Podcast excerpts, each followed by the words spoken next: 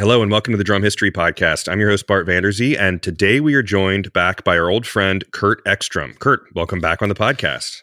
Hello. Thanks for having me once again. Yes, number three, I think for you. You're Yeah. you're a return. You're a repeat offender because I can I can trust you, and you always have very good information. And um, today is no uh, exception because we are talking about Alex Van Halen, who has maybe some of the most famous, iconic, huge, unique drum sets in the world. And and I'm you've been working on this for a while, so I appreciate you taking the time and putting all this great information together for everyone. Well, I appreciate again you having me on here. It's always great to be on this show because there's so many great episodes, and um, and I just really just got to say, like, if Alex, if you ever watch this or anything, I mean, Alex has probably been my greatest inspiration. I know I did an episode on John Densmore, and you probably couldn't find a more polar opposite, but but when I was, you know, 12 years old, I discovered, you know, playing drums and Van Halen and and it just, you know, it was just infectious and it was one of those things that I just Alex has been my greatest inspiration over the years and he's done so much. I wouldn't be half the drummer I was am today if it wasn't for that influence. So Yeah. thank you. Yeah, absolutely. There's something. I mean, yes. So Kurt said it. He was on. Uh, he did a John Densmore gear episode. You also did a uh, WFL drum uh, history episode, which is more pure like the brand WFL drums. So I'll put those in the description. But um, something about Alex Van Halen is just Well, so and it's- cool.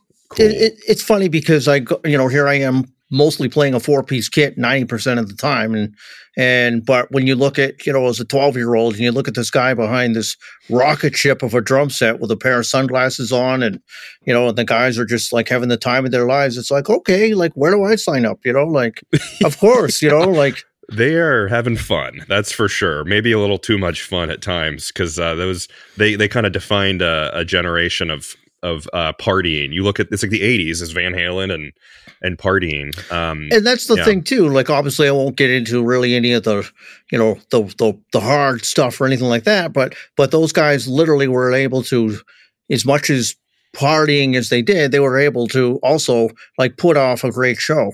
Like, rarely Yeah. ever did they let the partying get in the way of a great show. no, so- Alex and Eddie are like above all else world class, phenomenal musicians. Eddie unfortunately passed away, uh, I guess, a couple years ago. At this point, 20, Man. 2020, yeah. 2020 yeah okay well, that makes yeah but um anyway so we're gonna dig into all the gear today and i'm super Yes. excited but v- very fast before we do this i want to give a patreon shout out we got a new upper tier member um, which they get a shout out on the episode and you can too if you go to patreon.com slash drum history podcast and you can sign up there but uh, real quick thank you to mr seth mcconnell for signing up um, he said mcconnell drum co he he runs a small drum company that builds vintage style custom drums for youth groups and churches. And uh, it's McConnell Drum Co. You can find him on Instagram as well, McConnell Drum Co. Um, and check him out there. So thank you to Seth McConnell for doing that.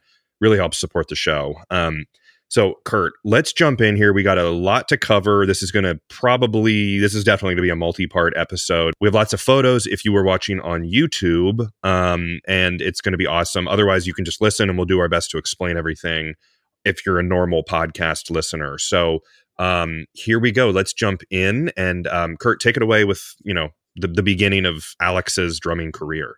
So, um, just to get a little brief, brief, you know, history of where Alex and Eddie came from. They were born in Holland, and and been basically music had been in their family because their father was a you know clarinet player and a and a jazz sax player, and and um, met their mother who was from Indonesia. So Alex and Eddie are Dutch and Indonesian.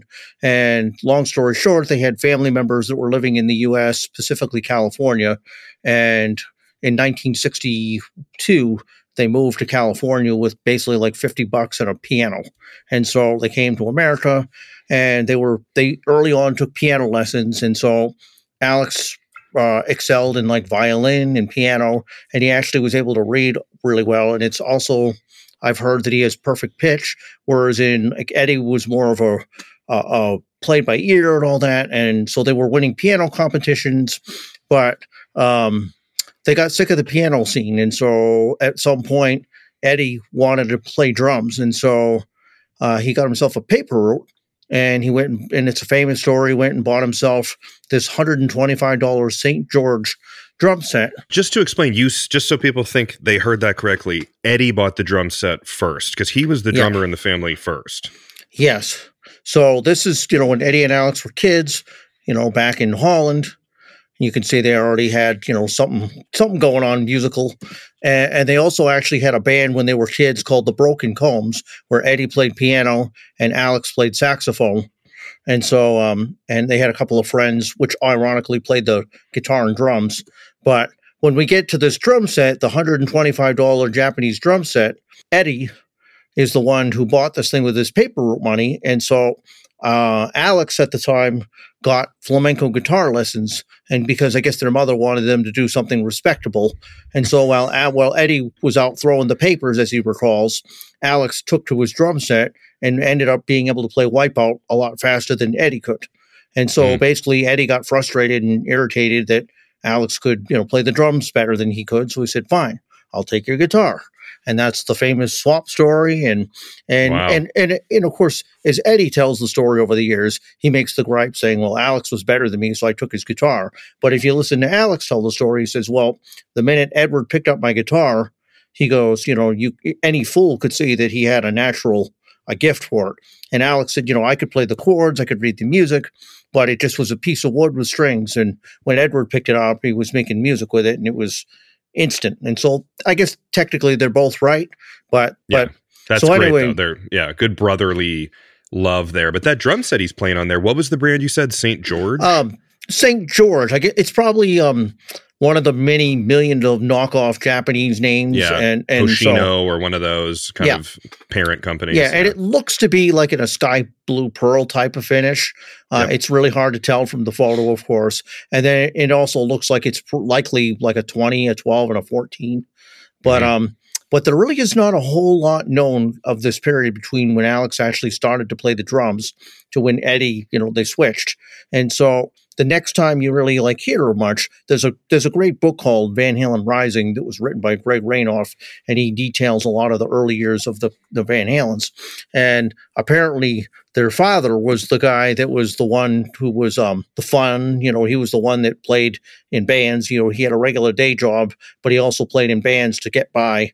And and all, you know, all of them lived in a a small, small house. And so um Alex's mother was the one that would, you know, he, she was the one that would crack the whip. But apparently, their father, seeing a budding interest in their son's, you know, musical stuff, was always very encouraging to them. Like here's a picture of Eddie, and uh, you can see Eddie in the middle, sadly, you know, holding a cigarette. But you Yeah, can see, yeah. um, you know, how young they are, and Alex has one too, and they're with their friends. And this is like 1967. You can actually see the Beatles picture in the background, where it's Oh, like yeah. the, you know, the from like uh, you know, magical mystery tour or something. yeah. Yeah. But uh, the guy I believe that is on the far right with the guitar is a friend of theirs that actually played bass. And so Eddie and Alex would play in a trio with this guy playing bass. And then sometimes they would switch off and this guy would play guitar and Eddie would pick up the bass. But these were just a bunch of their friends hanging around. But in August of 1969, which ironically was pretty much like Woodstock weekend, there actually has been floating around online this bill of sale from a music store that's in um, California. It's like music for everyone, I guess. And it was in Pasadena where the Van Halens lived. And you can see that Jan Van Halen, their father, traded in some musical instruments to, um, and they got Eddie his first uh, Gibson guitar. He got like a Gibson Gold Top. But when you look, you see under the drum set, it says Cooper Pro drum set. And it was like $200. I kind of looked you know, just to see what what was what as far as two hundred dollars in nineteen sixty nine. And I mean, if I were to guess, I would say that drum set might be the equivalent of like a Gretsch Catalina, like a you know, like a a midline Gretsch, not the lowest line, but I Yeah. um, but uh, but a Cooper Pro was like apparently I I discovered this online too with help from some people on Drumforum that um Cooper was a, a store owner and basically he would import these brand names in from like Pearl who would make all these millions of names, probably like the St. George. And, and so Yeah. he was putting his own name on stuff, Cooper. I've heard that a lot of times before that a lot Yeah. of times people will find them and they'll say what brand is this and it's like it's probably the shop owner if Yeah, you've never heard of it if it's right. not star it's probably you know the the Ekstrom brand drums or something but but sadly, this this receipt, as cool as it is, and it's I mean, uh, unbelievably rare to find it. It doesn't list. You know, nobody bothered to write anything about the drums as far as like I don't know if it came with cymbals. I don't know what hardware it came with. I don't know how many pieces the set was. Um, I'm going to assume it was likely maybe some kind of a four piece if it was only like two hundred dollars. But um, but the interesting thing that I note in this the next picture I'll show is there is a picture of Eddie and Alex, and I'm assuming that previous guy that's playing bass. I think it's him. And if you look at this picture, it's the only picture I've ever seen like this. But it looks like Alex is playing like like a sky blue, blue pearl type of drum set, but clearly it's double bass. And so it makes me wonder if this Cooper Pro drum set was actually in like a sky blue pearl color, and he just like basically added the pieces to that old. You know, uh, St. George and made a double bass kit out of it. we've all done that in our life you're every everyone who's owned two drum sets has gone wait a minute Yeah. i can create a double bass set yeah which looks cool Well, and the other thing to note, there's several things that are really kind of cool to note, uh, and one of them you can thank Edward for. But uh, Edward was, as many know, was a constant tinkerer, and, and and Alex too, to a degree. It's really kind of interesting to think that Jan Van Halen paid, you know, like six hundred dollars or whatever it was for that guitar, but Eddie. You know, was never happy. And so he was constantly like taking the pickups up or changing something around. So, you know, think about it in today's world, like, you know, you buy a brand new Gibson, what's the first thing you're going to do? You're going to take it home and rip the pickups off and like, no I'd no, you're going to like, too exactly. So it's really interesting to note that Eddie and, and even Alex really just were like, if something did not work the way they wanted it to work, then they would like, okay, we're changing it. And it really didn't matter what it cost or whatever. The, end result was was worth the means, you know, and and clearly it worked Yeah. out for Edward because he, you know, created a style and a sound and which is a whole nother story.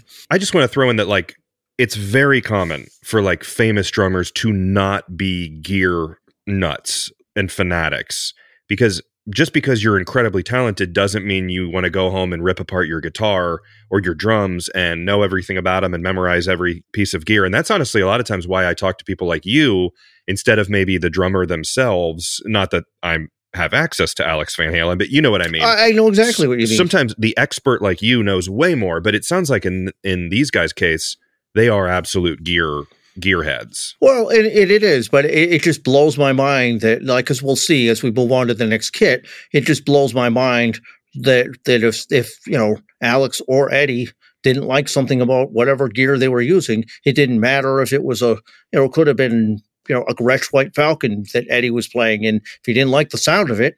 He was going to do whatever it took to make it sound right. It didn't Yeah. matter if the guitar was worth a hundred thousand dollars or it was worth, you know, they just, they just, you know, they're tools. They got a sound in their head and they want to get it, and then you know, Yeah. by, you know, they're going to get it.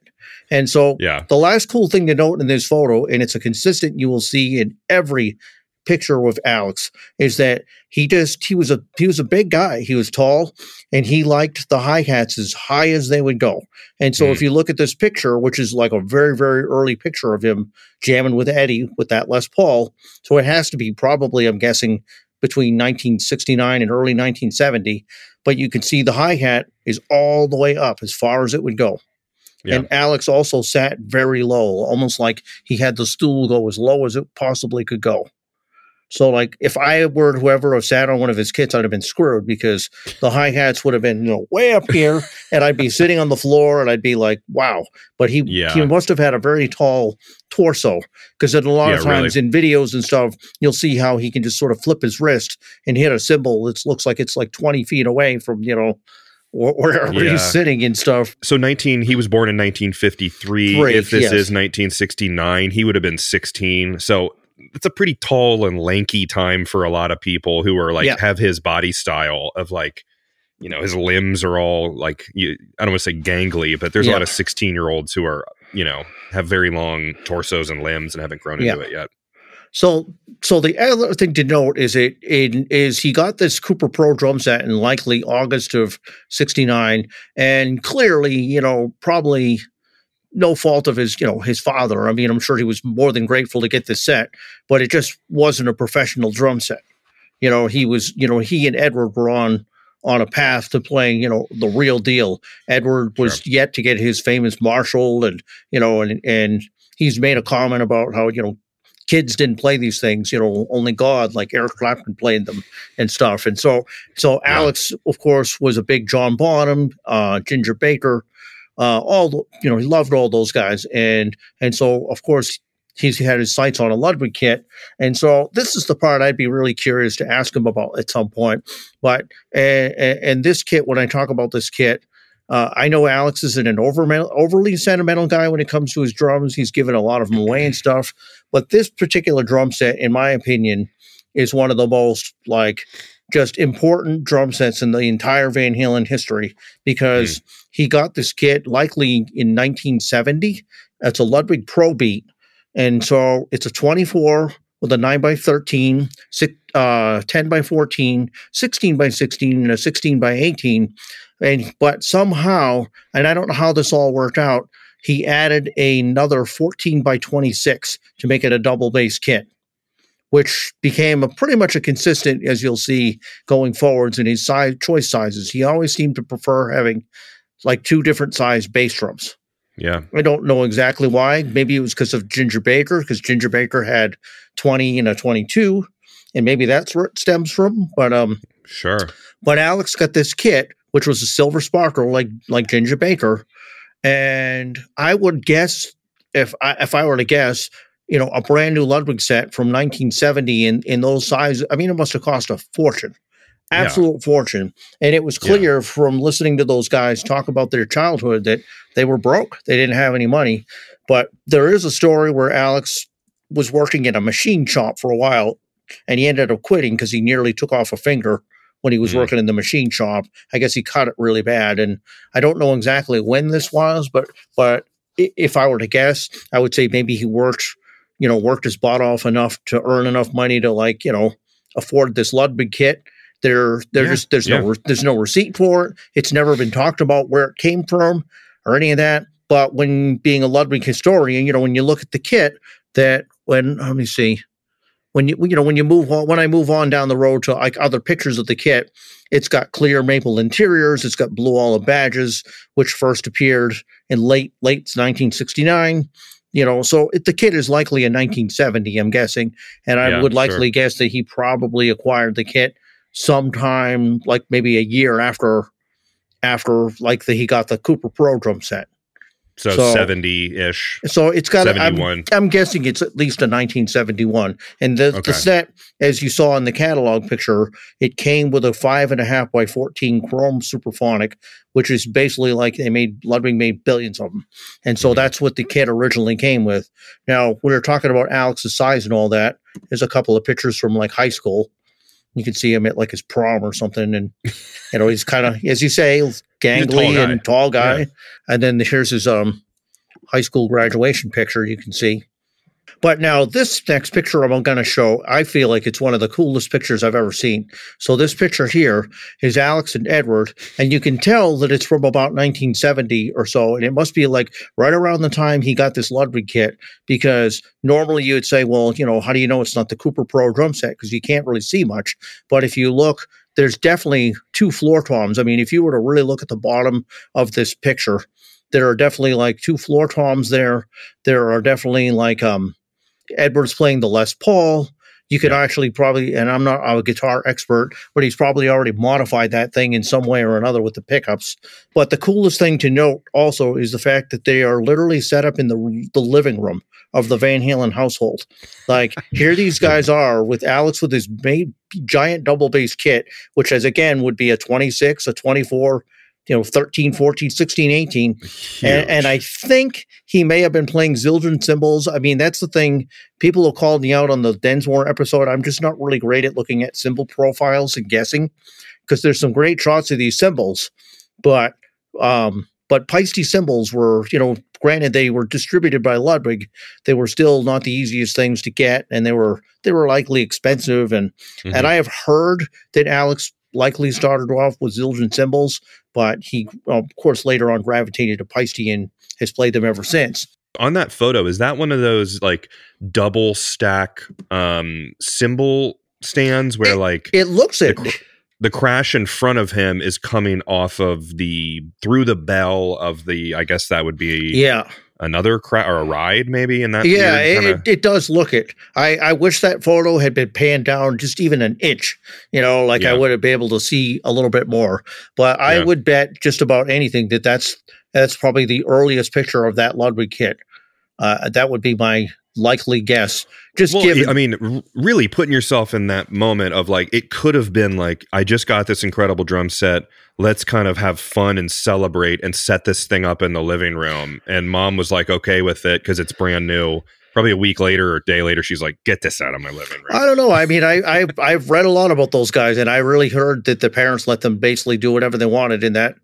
You know, when it came to practicing, That's you good. know, it's good. the- good the- thing. the neighborhood kids would come over, and their mothers would mother would make you know every kid a sandwich and Oh, that's you know stuff Yeah. like that. And so Yeah. anyway, uh, cool. when we move on, um, because somewhere in those years they uh, they were playing as a trio called Mammoth for a while, which is where you know Wolfgang, you know, was borrowing the name from the old you know Van Halen was called for I guess they were called Genesis for a while, and they changed the name to Van uh, Mammoth, and then after Mammoth. They changed the name to Van Halen, actually on the suggestion of David Lee Roth, who eventually made his way into the band in 1973. And so that's a whole story that's, you know, for whatever. But um, Yeah. but when David joined the band, they actually had a keyboard player and they had um, a bass player named Mark Stone. And so there was, you know, uh, so there's this great picture that uh, a friend of theirs took when they played some gig outdoors. Now you can uh, another couple of cool things you can see in this photo. There's clearly there's the Ludwig kit, but the one thing that's kind of weird about it is um, he's using some um, uh, like he's still somewhere. I'm sure he just didn't bring it with him, but he's got you know the 13 and the 14 toms. But in this picture, he's actually playing a no-name stencil silver sparkle tom that was drilled out with a Ludwig mount on it. And so it's like his toms at this picture are probably 12, 13 with a 16 and an 18. Um, but you can see in this photo him basically sitting on the ground. His stool's as low as it goes. Yeah. Uh, you can also see that he's got the hi hats all the way up again. And the other thing to note, and something you'll notice in all the future things, is when they when it came to monitors back in those days, uh, Alex was just needed to hear Eddie, and so they would literally have a cabinet next to Alex that was just Eddie. And so in these early photos, you could see that he's got like an amp on the ground that is likely just Eddie blaring at him because he needed to hear Eddie. Looks like there's a wah pedal just kind of on the ground next to him. Well, uh, you, you know, he's got a, a, a beer next to his right foot. Yeah, there's a and- beer. and uh, he's on this crap, crappy old blanket, and you yeah, can see not the a, not a not a rug, but a blanket. yeah, and you could see like the you know the stringy guitar cord hanging down is you know Eddie's guitar cord, and uh, but the other thing to note, which you know the guy's not standing there, but you can see the Wurlitzer keyboard was set up in the background, Yes, and that's yes. where they had a keyboard player, and I guess you know Eddie always hated it because he always liked to uh, improvise when you had another corded instrument like that. You know, you kind of had to stick to the changes because the guy Yeah, was yeah. playing the chords. And so, anyway, so there's that early photo. But one of the things you'll note in this photo is the bass drum interiors are still clear. Um, because that's how they came from the factory. They stopped using the white paint around um, the early part of '68. They went to a clear maple interior. So as you move along, they did some uh, early, early demo sessions. And here's a shot, and now you can clearly see that little eight by twelve tom. It's it's not a Ludwig clearly. When I first saw the picture, I thought it might have been a Gretsch, but it's actually I think a no-name brand um, drum. You can still see the clear maple interiors in the set, and it's and it's uh, you know funny to see he's got no bottom head on the floor tom, and then his hi hats again all the way up. But they're in this recording studio, which I believe was called Cherokee Studios, and they made like a really really early demo of some songs and stuff. And so obviously, you know, he didn't bring the whole kit in there, you know, because he probably didn't need it. Uh, and here's another shot. You know, you see again hi hats all the way up, playing the five by fourteen Supraphonic, uh, sitting on the floor. You know, the typical, you know, that kind of thing. It looks like he's using Ludwig Atlas hardware, all probably with stuff that came with the set. So when you move on, this photo here, the next one, it looks like um, I believe this is when Michael Anthony joined the band. I think that's Michael Anthony all the way over on his left. But what you'll see that's kind of interesting is now Alex has that, you know, no name Japanese Tom on the far you know, his far left as far as sitting at the kit, but then he has the 13 and then he has the 14. So he's using three racks. And so you can see, you know, he must have been fooling around with that kind of thing. And you can see that the toms have to be the 13 and the 14 because they're mounted off the bass drum and the blue olive badges are facing audience side, which is the way the set was intended to be set up. Yeah. Um, so there's that. And the other thing that looks weird is I can't tell, but there's the person at the bottom. I can't tell what they're doing, but I'm wondering if they have a camera.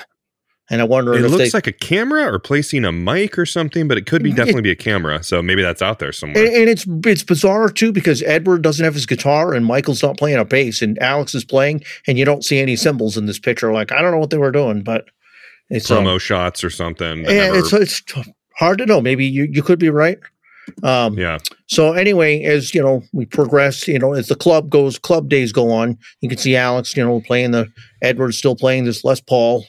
Um, you know, they were into sort of the the flannel. I guess you call it the grunge look later, but yeah, but they a lot of flannel. He's got no. Um, looks like you know he may have the front head on the right bass drum, but not one on the left bass drum. Uh, and no heads on the floor toms. You know, um, but the interesting thing to note is when you look at this picture, and you'll see in later pictures, the interiors of the bass drums are now white. Oh yeah, so they so he painted them. So he painted them, and you might you know, and, and if you didn't really see the earlier pictures with the maple, you might think, well, Ludwig painted white interiors. But as you'll see as I move along here to these other photos, they're clearly white inside the bass drums now. But the funny thing to note is like, I don't think he took the hardware off because you can actually see he painted right over the screws and everything. But that goes to my earlier point of the fact that like, I'm wondering if Alex, like, like he talks later on about like how, you know, he wanted his drums to sound like John Bonham and he was frustrated that the fact that, you know, they went into the studio and had to take the bottom heads off. Well, I'm guessing in the club days, they probably just didn't have microphones and he was looking for added projection and volume because Eddie was playing a Marshall at one point, and before he figured out, and this is a whole other thing you could find anywhere else, but he, in a nutshell, basically figured out this variac thing that he would put in his amp and would let him lower the voltage so he could keep the volume, you know, the amp sounding the same. But prior yeah. to that, he had to turn the amp up on 10, or let's, you know, I guess every guitar player tells you that, but you know, you yeah. turn the guitar on 10 to get the tone. And so Alex not having, you know, a real set of probably good microphones had to compete with that. So I'm wondering if he thought, you know what, maybe if I paint the shells white and take the bottom heads off, they'll project more. But it, yeah, it, sure. It, it goes to the saying earlier, as I was saying, that like this was, you know, say 1974, these pictures. So this was a drum set that had to have been, what, three years old? Yeah, that would be my pro- that'd be my baby that I would never touch. I'd probably be not even want to change the front bass drum head or you know, and they're just like, yeah, just and you know what? This. I'm going to take it out into the garage, and it also it makes me wonder because it wouldn't surprise me because when people are poor and things like I actually wonder if that's the same white can of spray paint that Eddie used to paint his original Frankenstrat. Like yeah, it wouldn't maybe, surprise me probably. one bit if the white paint inside those bass drums was the same spray paint can that was used, you know, that just in the garage. It was yeah. just in the garage, and so, um, yeah. but it is funny to note in these photos, you like you literally he painted right over the hardware, and uh, but you can also see the little Tom again. You can see that small eight by twelve, and it's clearly like a no name. You can actually tell the wood grains are going up and down. So. And so, and you can tell that Alex is playing the 13 inch tom on the other side because the badge is facing the audience.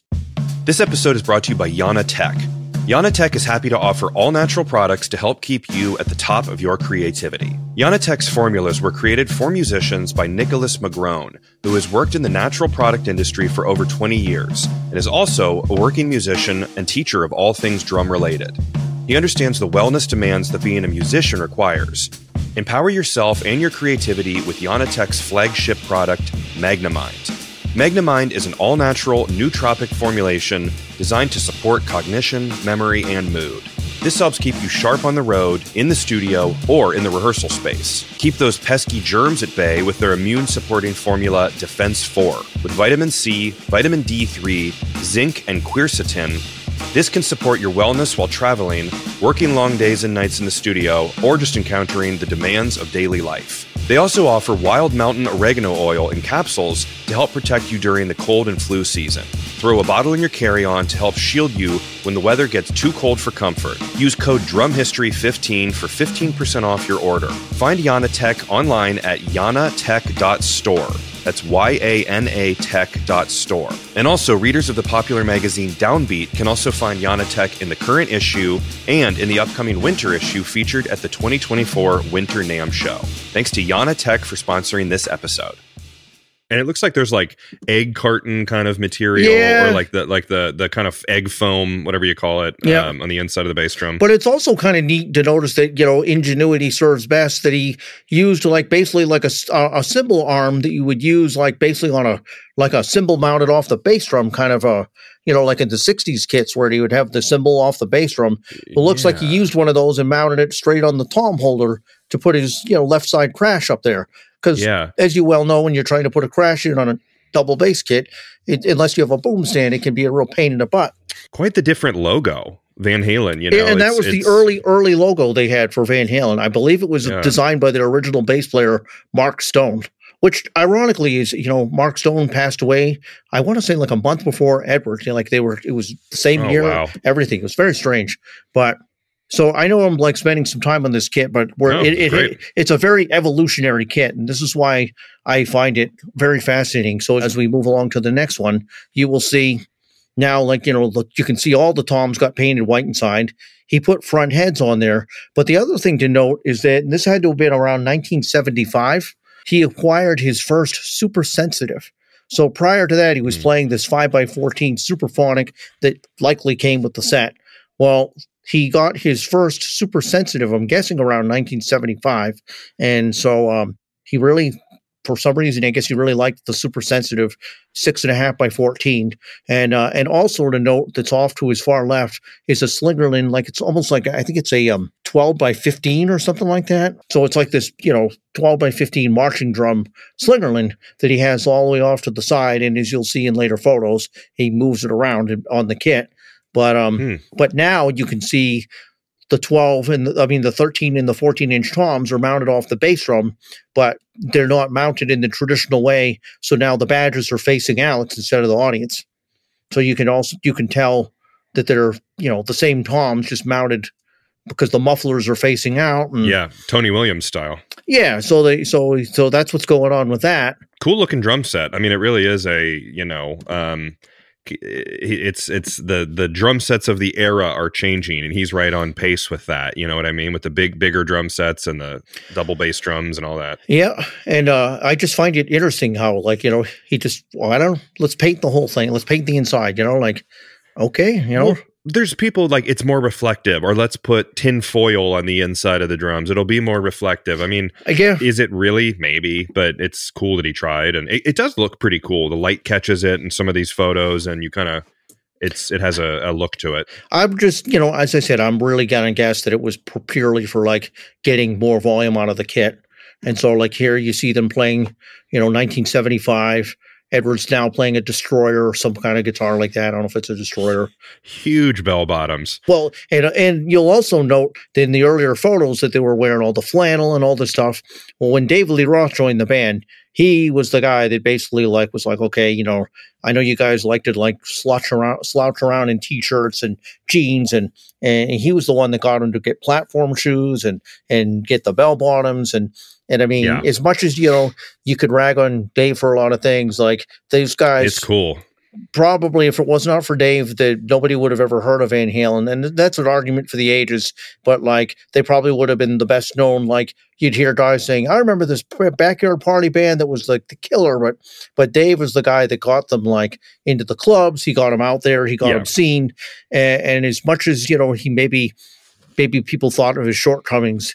He was the guy that really like you know put them out in front of the masses. So you got to really give him credit for that. But you can see in the kit, it may look like Alex might have a couple more cymbals, or you know, it looks like the cymbals have grown a little bit. I'm sure when those guys played gigs, and you know, every penny they had went probably either into the gas tank or into the you know buying sticks, buying heads, buying you know any Yeah. piece of gear they could do. Well, it looks like just to kind of touch on cymbals because we know people like all the different, very you know, various things. It looks like there's hi hats, and then to his left, kind of facing us, it looks like there's two crashes on his left, on the photo with David that, that you were just Yeah. looking at there, and then over on his right, it looks like a ride, Yeah. and then uh, uh, another crash over there. Not sure about sizes. I'm sure they're 18 inches or yeah. whatever, 17 inches, and then maybe another cymbal off right behind David's hand there. That, but that Yeah. might be a part of the background there. I'm not 100 percent sure, but nothing too crazy yet. You know. Yeah. You know, as we move along, you can see, you know, there's the tom again off to the side. You can clearly see the super sensitive snare, the hi hats up, you know, several crashes, but he's got the front heads on there. Um, yeah. With the logos. Yeah, with the logos on there, which is kind of, you know, at this point unique to see. We're not in any way like a professional sponsored by Ludwig. We're still Nope. kind of a party garage band. We meaning Van Halen. Yeah, they like they they are, right? they they they played the clubs. Uh, they eventually got sort of discovered by Gene Simmons, but that's a whole story, and it didn't really go anywhere. But they played the clubs for like basically another year, and it's when they got you know signed by Warner Brothers. But you can see where Alex is you know still playing the same kit, and these photos from about 1977. You can see you know the kit at this point. You can see the rims look sort of rusted a little bit, almost like Yeah, like yeah. he's. I mean, they they must have gigged everywhere under the sun. You can see him you know, and, and those guys, you know, all of them are like stick thin. They they probably barely ate meals. You know what I mean? Like they just played and played and played. And so, you know, we're moving along. You'll see good shot of the Slingerland. You could actually see in the Slingerland like the lug screws that are painted straight over. Like he just literally just painted right over the Yeah. things. Yeah, which if you take them out, then you're gonna like ruin the. If you can get yeah, them off, Yeah, if you could get them off, just- they're all stock, yeah. and so so from there, they uh, those were probably some of the last shots that I have where they were still a club band, and so they got signed by Warner Brothers Records, and basically they went in and they caught like a um, they basically had them go into the studio and record this demo with and basically the the thought was like just guys rattle off everything you know we're going to record it. And they did like 25 songs in like one day or something. Then they went back and then they cut the vocals the next day. And so they had this demo but but um ted templeman who was the producer was still busy working with like the doobie brothers or somebody and so they basically had a waiting period which kind of sucked for them but they uh, they had this period where they just really didn't gig all that much and they were waiting just basically going to the studio to cut the actual album. So by um i want to say it was like august late august september of uh 77 they finally went into sunset sound and recorded the album. Uh, they banged it out pretty quickly and uh and uh and then after that it was you know basically like taking promo shots and getting ready you know they had to wait and prepare for a tour. So um they got these shots that were like used for the out to the album cover. There's a t- outtake shot from the album cover and you can see he's playing the same you know silver sparkle kit.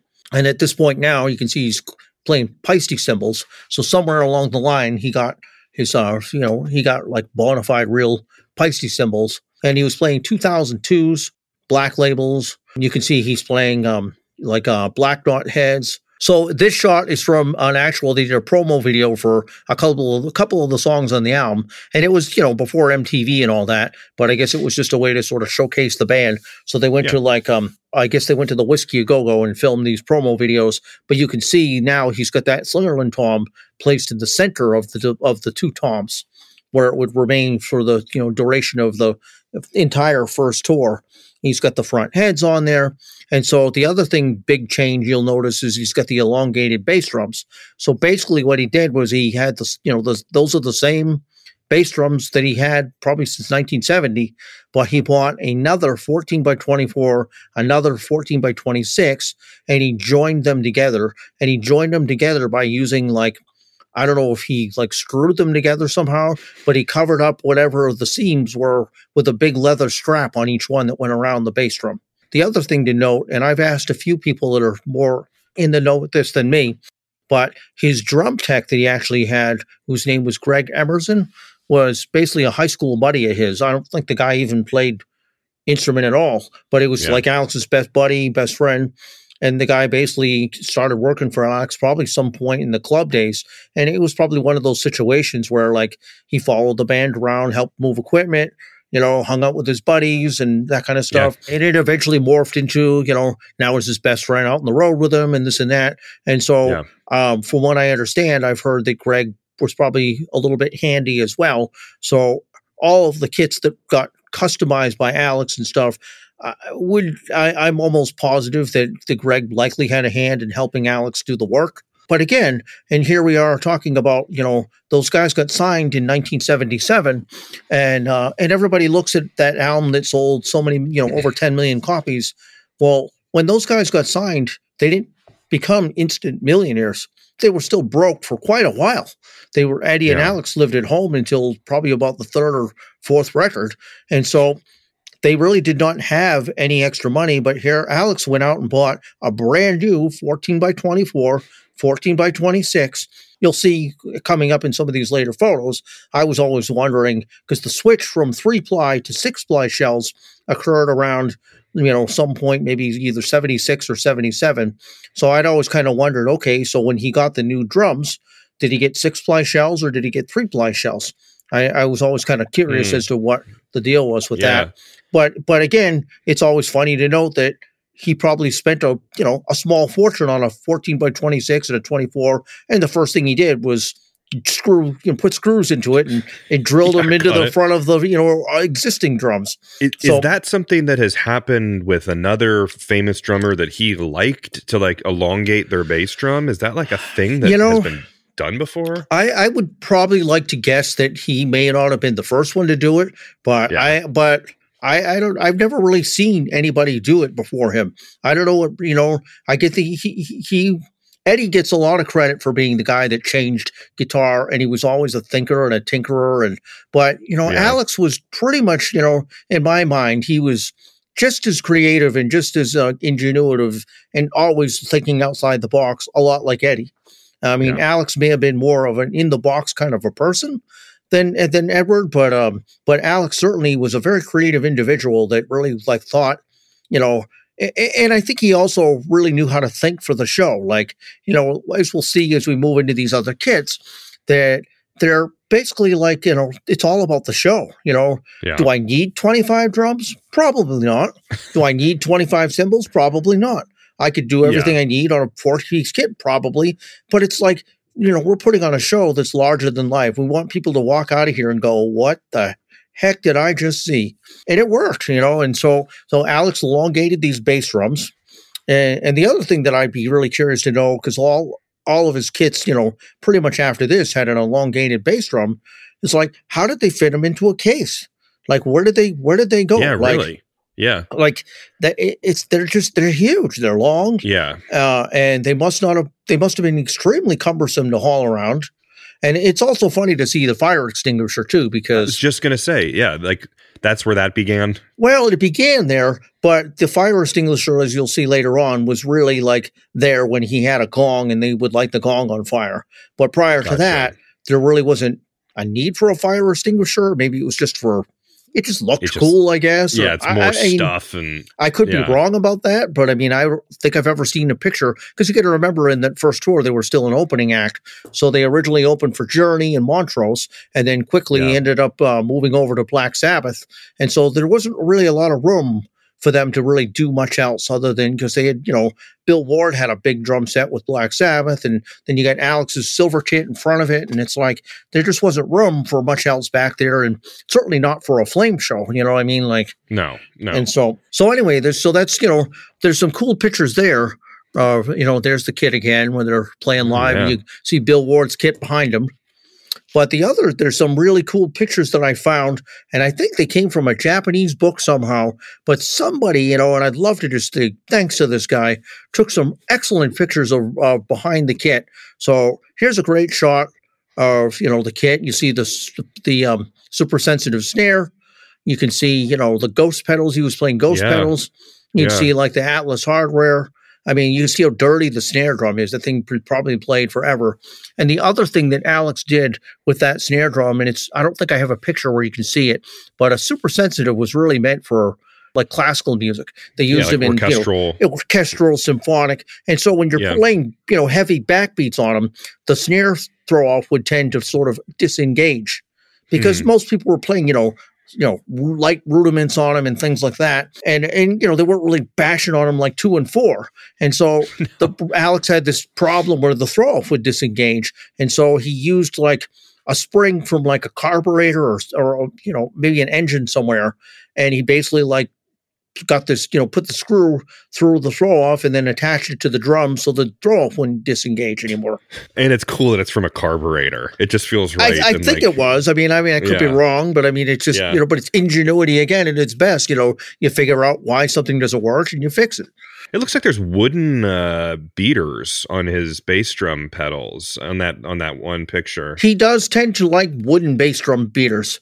Uh, I think he got more crack and snap out of them. But the other cool thing to note when I finally saw these pictures is that it solved the mystery for me. If, now, if you look at that picture of the left bass drum, you can see that clearly the front bass drum is painted white inside. So that's the original 1970 bass drum that got painted white inside. But the bass drum behind it is a clear interior, but you can actually see the re ring in the front. So clearly he must have got you know a 14 by 26 and a 24 that was a three ply shell still. So it was probably like some of the last three ply shells before the switch to a six ply. But you can see yeah. how they're, you know, he's got chain, chains at the top of the bass drum. The other thing I noticed in this photo, and I wondered about this and I read about it somewhere, if you look at the floor tom on the right, the 16, there's almost like a hole above the top of where the um, leg is. And from what I understand or what I've heard, which is just another thing that just blows my mind, is all because of the show. But I guess Alex in the club days used to have this trick where he would basically like he cut a hole in the side of his floor tom and he put a tube in there and basically like he would blow into this tube and it would raise and lower the pitch of the drum. And so awesome. So here we again, you know, let's cut a hole in the side of a drum that, you know, like Okay. Really nice drum. yeah, let's get let's just cut a hole in it and throw a plastic tube in there so that we can whack the drum during a drum solo and make the pitch go up and down. Like it's That's all about cool. the show. I've never heard of that. Wow. I, I, and I just, you know, I'd heard of it, but when I was looking at this photo, I was like, geez, I wonder if that's where the hole was. Like, I've heard that he did it. I've, I've seen people in interviews talk about him doing this crazy drum solo where the pitch would change. And and the other thing to note in this photo too, you can see at the very top, he always had a cowbell.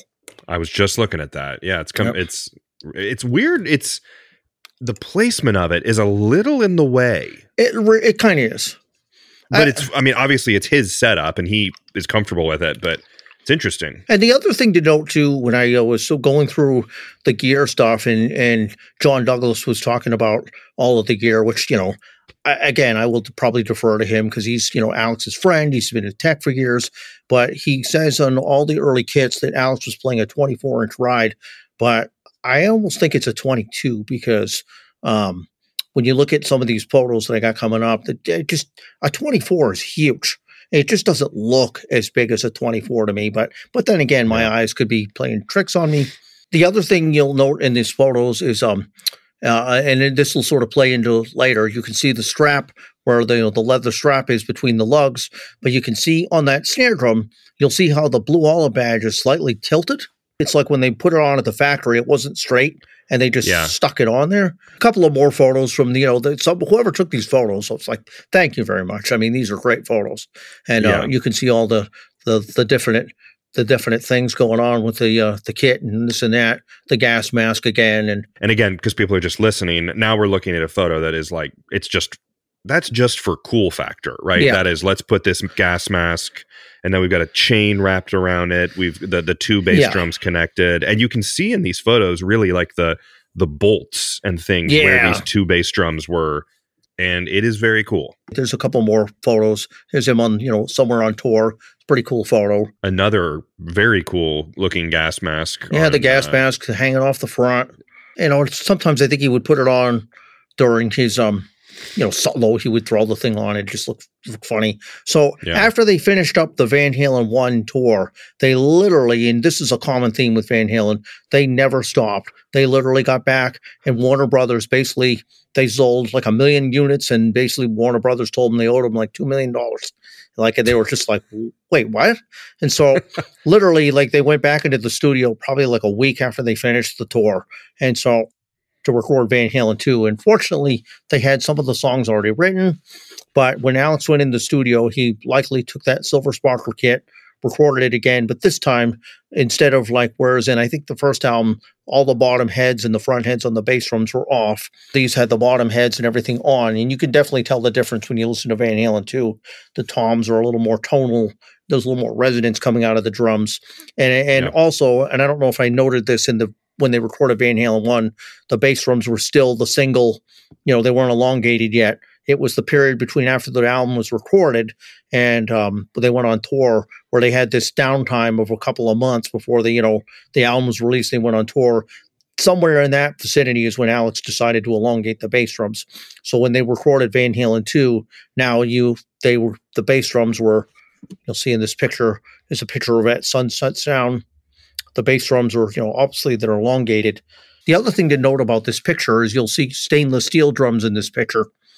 I have been told although I, it's hard to know because you, you can see all the microphones mic got everything mic'd up but it has been told to me that basically that this photo was sort of a prop photo like the band there's a bunch of photos of the band in the studio beer cans all over the floor and trash everywhere and it was supposedly you know they brought in photographer Neil Zlozower and uh, to to basically like photograph them in the studio but they sort of Hmm. threw trash around and made it look like it was a little more like you know of a ruckus scenario than it probably was. Yeah, I mean, it seems kind of staged, like the what looks like a Sennheiser, the 421, the Yeah. Sennheiser in the back above his like octagon looking drums isn't plugged in. And then also you'd think the engineer would go like he'd come in and be like, "All right, I'm hearing a rattle.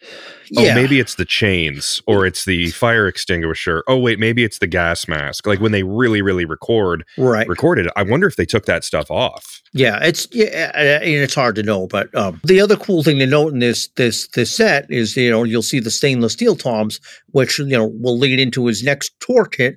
But it's likely that when you know he um, took this picture, I'm guessing that you know because they elongated the stainless steel bass drums too, that maybe they weren't either they hadn't been completed yet or they weren't finished or whatever it was, and so maybe he got the toms ahead of the the bass drums. But either way, it's a it's a uh, a hodgepodge of both kits in this photo. But one of the things you'll note is that there's another super sensitive to his right on the floor, right next to Eddie's, you know, unfinished amplifier cab. Um, so my point was bringing up the, the snare drum, and then here's a promo shot from Van Halen too, And you can see that he put the Slingerland over on the um, you know, the far far right, just because he probably wanted to get a good photo shot of him, and the thing kind of was in his way. I, I never liked that Slingerland Tom in the front because whenever you know they put him on a riser and he was up there, that thing just basically covered the entire front of him. Yeah, and to me, the I've never liked the, and I, you know, I know this is going to be, I'm sure someone's going to disagree, but like even like back when like Louie Bellson or someone would play that giant kind of floor tom in the middle. Yeah, eh, To me, I've never been a big fan of that look of having one big kind of drum in the middle with the triple. It, it's just a little much. I- I uh, agree with you. Everyone can like different stuff. this but- is the way I like to see this kit. I like seeing the Slingerland off to the side. I like seeing it, you know, this way. You know, in, in my opinion, this is the Yeah. way I feel like he's got the you know the 26 on his right foot side, and you know back in the club days, you'll notice that he you know flip flopped. Sometimes the 24 was over there, but he's got the 26 this way, and are these octobans? I mean, I don't know if they Yeah. are officially You can- octobans. are those? Those are a new addition. Yeah, and you, the Octobans appeared probably late, later in the tour from 1978 when they were out with Black Sabbath. I told you before how, um, you know, why I covered this kit in so much detail. Uh, uh, I spent so much time in this particular kit, and it's one of my favorites because you can see the history it has when you go all the way back to that 1970 photo of them in their living room, all the way up to That's the first tour and the second recording the second album and i mean there's a lot of van halen history made with those drums and alex apparently he donated them to a hard rock that's over in europe somewhere so this is the kit as it is today and of course just like every hard rock they have no clue how to set the thing up you know they, i mean it's just it looks like crap you know No one's legs would be that far. yeah, it's it's, you know they got the toms in the wrong spot, the slinger in the wrong place. You know it should be on a snare stand. They got this um no name you know snare drum because the super sensitive is not with the kit.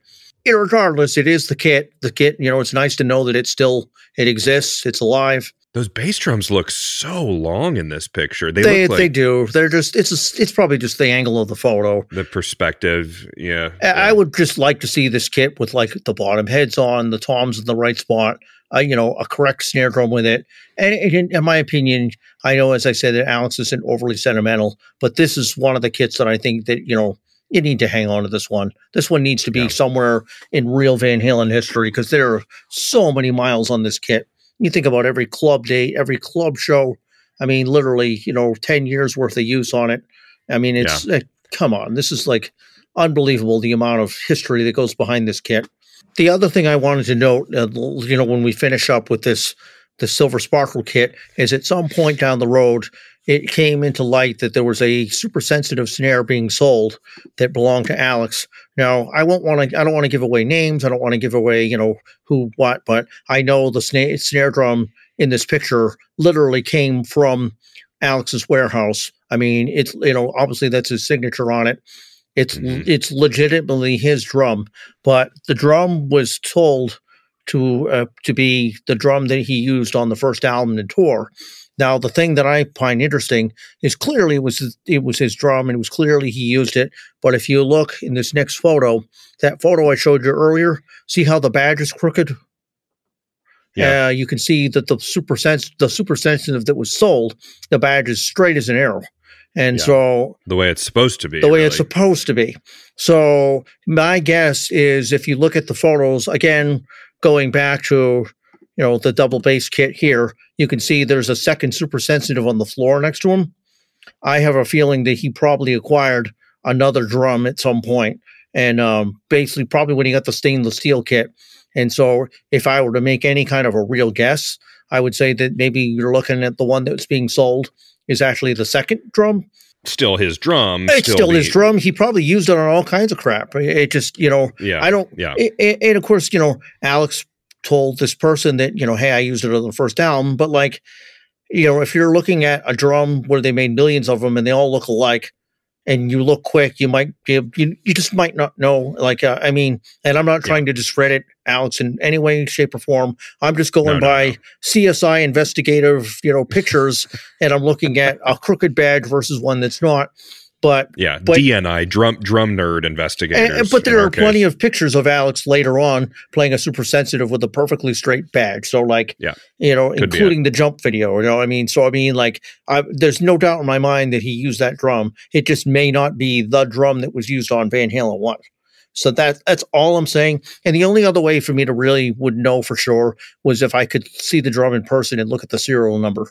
The serial number might tell me that it was a later date or an earlier date. Sure but I don't have access to it and I don't know what it is. And lastly, this is a picture of his tech, Greg Emerson, which is, you know, as I said, is like his best friend. So we move on from, uh, you know, the quick period where they had basically, you know, it's reported like two, three weeks to basically bang out Van Halen 2. They go back straight out to the road, don't even stop for two minutes.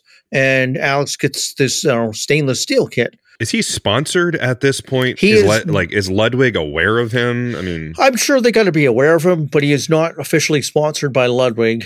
And I don't actually think you know. And I I've I've asked around about this. I don't honestly think he got sponsored, and this was his choice till about 1983, uh, oh, okay, which seems wow. really odd to me. You would have thought it would have been a lot more before that. I mean, I think he probably was able to get anything he wanted with not little, very little problem, but I don't think yeah. he officially became an endorser till about 83. And the other thing okay. is, I don't think he became a, he was probably, I think he became a Paiste endorser first. And, um, and he also, uh, it basically has been noted that he has had basically four endorsements that he's used his entire career. So Regal Tip being one of them, Remo heads, uh, Ludwig, and Paiste cymbals. And so I think Paiste was probably at least, you know, probably around 79. I'm not real sure. So here he is playing this newly um, uh, stainless steel kit. Once again, you see him sitting practically on the floor. He's got the, you know, the hi hats all the way up. And then he's got like, um, I guess it was noted in the um the gear book that they're like motorboat headers that he used to you know for the bass drum, and um the sizes of the kit were again you know you have a uh, a 26 and a 24 that were long, elongated. But then you have like a 12, a 13, and a 14 inch tom. And his floor toms actually went from 18 to 20 instead of 16 to 18. He went from like 18 to 20. You can see in this picture, you can see the Ludwig logo on one of the, the cymbal stands. You see he's playing 2002 Paistes. But then he added these uh, clear octobans. He had like two six inch out in the front. He had uh, two eight inch to the left, and then he had four eight inch ones over off over the floor toms. And you'll note that the ones over to his left are actually turned the opposite way. And it's because um, during the song "Light Up the Sky," where there's a little bit of a drum solo at the end, Eddie would come over and use a stick, and he would sort of like everybody would just walk around the kit with a pair of sticks. Oh, Michael, cool. David, Eddie, and Eddie used to, and and this kind of remained a theme for a, a couple of years, where they would either have a set of timbales or a set of um, you know, the octobans pointed the opposite direction, so Eddie could play them. It looks like the cowbell moved over to his side Yep. hi hat level. Yeah, know. it looks like he moved it over there. It's easier to play songs like "Dance the Night Away" with it off to the side. And um, and then the other note is uh, that same Japanese book that I showed with the uh, the one kit. They also did the second kit. So the thing that blows my mind is that 12 inch tom that's over on his left. Like it's crammed right in there, like underneath the hi hat. Like I just like you know you still see the ghost pedals with the wooden beaters. You you can see, but you know, and and the ride cymbal that looks like a 22 inch to me, not a 24. But again, I could be mistaken. But he's still playing a super sensitive snare drum. Which which one it is is you know who knows. I mean, maybe they brought two on tour and they swap swapped them depending on what one we needed. You see, he's playing block black dot heads. But it just blows my mind. Like if I had that tom right there where he has it, uh, there's be no doubt in my mind that I'd be cutting my hand wide open with that thing. Yeah, we've all cut our fingers a couple I mean, times look at that and there. thing. It's it, it's just he it's- has an interesting setup. That's for uh, sure. it's crazy. It's just like tucked way in there, and um, the kit must have weighed a thousand pounds. Like I feel so bad for Greg Emerson that like, I mean, like, like number one, they get again they got to find a case for these elongated. What did I say? They're twenty eight by twenty six and twenty eight by twenty four, and you got to find a case for them.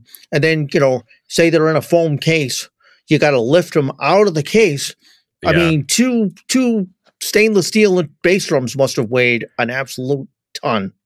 And I they would have to un like ratchet off and reattach those. I- I like, just- I would- the but literal exhaust header, you know, the pipes from a boat. They'd have to reattach those. I just unatta- there's so many things that would be interesting to know. And the other thing to note is I you, I can guarantee that they figured out how to do this as efficiently and quickly as possible yeah, because once I said earlier, not to rag on him, but Greg Emerson was Alex's buddy, and I'm sure he was pretty hot to trot to join in the action. Like after the gig was over, and you know who wants to spend you know five hours putting away a 26 piece drum set, you know? So no, you want to go party.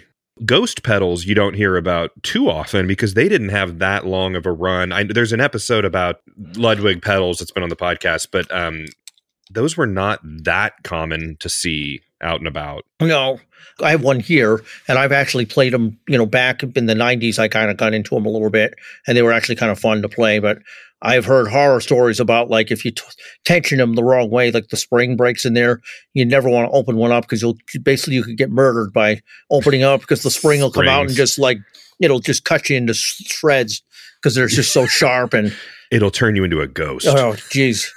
But you know, in a little quick brief history, the Ghost, of course, named after a battleship or whatever. But anyway, Yeah. but Alex Yeah. preferred ghost pedals. I guess he used them for quite some time, and eventually he gave them up because they just, you know, harder to find. They didn't make them anymore, and he just probably wanted to go with something that was a little more readily available and reliable on the road. But I think Sure. he really liked the ghost pedal quite a bit. Yeah. But this is definitely a unique setup for sure. And and once Yeah. again, when I'm looking at that ride cymbal, it looks to me like a 22 inch, especially when I'm looking at like that. You know, the second floor tom is supposedly an 18 by an 18 by 20. You know, what I mean, Yeah. like it doesn't look that the, much the ride does not look like a 24 to me, and that's just me. So No, and and it's it's just the little things too. We can point out like there's a there's one stick ready to go, kind of coming out from the top of his bass drum. Where Yeah. I remember doing the Lars series, and um, it would be like he would use half a cymbal stand with a stick sticking down into the Yeah. cymbal stand to get it. Because now, I mean, when we think uh, they had stick bags. Looks like there's some sticks down there on his between the floor toms. Yep. But like to get that one ready to go, now we all have those little kind of like stick holder that goes off your hi hat. oh yeah, yeah. not, that wasn't the case then. So he that was kind of his ready to go one in the you know. And it should be noted, you know, I mean, I don't know, like, I'm not certainly not an expert on his sticks, but he used a very big stick. Um, Mhm. I'll, I have a picture I'll be showing later on. You can actually see, but but he used like a 3S marching style stick. I mean, they were they were literally baseball bats and uh, very huge. And then later on, of course, he had a a, a Regal Tip special stick, and they were long and much longer than I would normally use. So here he is, you know, customary, you know, drinking his drink, and, and at some point they put stickers on all the drums just to for the hell of it, you know, the flammable on there. Like it just looks cool. It, it's it looks cool. I mean, again, for people just listening, it's got literally just numbers. Like you would go and buy as like you'd put them as like your address or something, like 19, 18, 4. They've got it's almost like airplane sort of themed, Yeah, kind of and like who knows? maybe it helped out Greg. I don't know. You know, I certainly would have wanted to number some of the later kits. I'll tell you that much. Yeah, but it's like maybe write a li- put a little tiny note on the inside, not like a go to a hardware store and get a four by four sticker and slap it on the front. But Yeah. it does really look cool, and the flammable looks awesome. I mean, these are Yeah, it's it's just, iconic. and and and of course at this point now too, you'll see he's got the the fire extinguisher down there and all that. You know, the China up there. He's got the uh, the octobans off the side. But as we move to this photo, you'll see everything's in flames because they put lighter fluid on all the heads and all that. I mean, imagine seeing that at the end of a concert. It's like holy, it's awesome. you know, and Yeah, and that's you know clearly why you needed the fire extinguisher. And as you'll note as you look at pictures of Alex from like the 1980 tour, his hair's a lot shorter, and it's you know it's been it's been said that he singed his hair off doing this, but no big surprise. I mean, you can't tell me you know that, that- I mean that looks pretty dangerous. I don't know how long Yeah. the flames were like that, but It's cool. That's it's all that it's matters. cool, is- you know. And it was a, and you could, and I think as the tour went on, he added more octobans. You can, you know, it's almost like you can see more in the front there. yeah, There's just yeah. they just you know he like that's the problem with like outlining these kits. This is like he was constantly you know evolution, changing the kit, adding more cymbals, trying a different one. Maybe if a cymbal broke, they would you know. I mean, uh, you know, Alex has admittedly said in the early days he was more of a crash and bash. Although you know, I still found his playing and his technique to be very um musical and very I, I feel like he was very um articulate in the way he oh my played god, it- you know but even Yeah. though you know he claims that he didn't really start learning proper rudiment and technique until about the second album. And i'm guessing that Mhm. you know when they toured that first tour and they toured with journey and montrose steve smith was on his first year in journey. And so of course if you're spending a tour or a part of the tour because they didn't tour very long with journey because they basically outsold them with tickets and all. Yeah, but if you're spending a tour with Steve Smith, who's probably like a practice hound, and the guy like basically is like a student of the drums, and he's just an incredible technician. Some of that's got to rub off on you. And I've heard yeah, stories where you know I think Alex and you know Steve probably used to warm up a little bit, but yeah. it's got to be it had to be most inspirational to watch a guy like Steve Smith do a warm up. I mean, the guy was Yeah. a, the guy's just incredible. So Absolutely. Um, so as we're looking at these pictures here, like you know the ones where they're starting to get the flammable and the mhm. uh, the octobans all over. What year are we at? so we're in 1979, Van Halen two tour. Okay. So he's like twenty six. Yeah. and they and they just literally like were having the time of their lives. The band was still very much a unit, and they were functional, and they were they were cranking along, and and it was basically album tour, album tour, and they were just you know again having the time of their lives doing this stuff. And so here's another shot of the kit from the front, and I'm not really sure where this was taken or if on stage or whatever, but but you can see how there's plenty of the you know the octobans in view. He has tons of them there, man. I mean, and they're all mic'd. I mean, there there's one, two, three, four, Yeah. five, six, seven, or eight of them that I'm seeing. So as we as we move along into the kits, you'll see that'll be one of my comments is like some poor schmuck had to mic all this stuff, you know what I mean? And there's you know they mic'd all of it, and it, it's insane to me. So and you can Yeah. also see like the bass drums, as far as I can tell in this picture, there's no muffling whatsoever. I don't even see a felt strip, and, it, and it's uh, I mean it's just a wide open 26 and a 24, you know, elongated bass drums. Like I mean they must have been like little cannons. Uh, you can see in this photo here that this is a you know the silver. This is a stainless steel kit that he donated to a hard rock somewhere, and he autographed all the heads. And that top in the top, you can see there's a super sensitive hanging between all the different drums.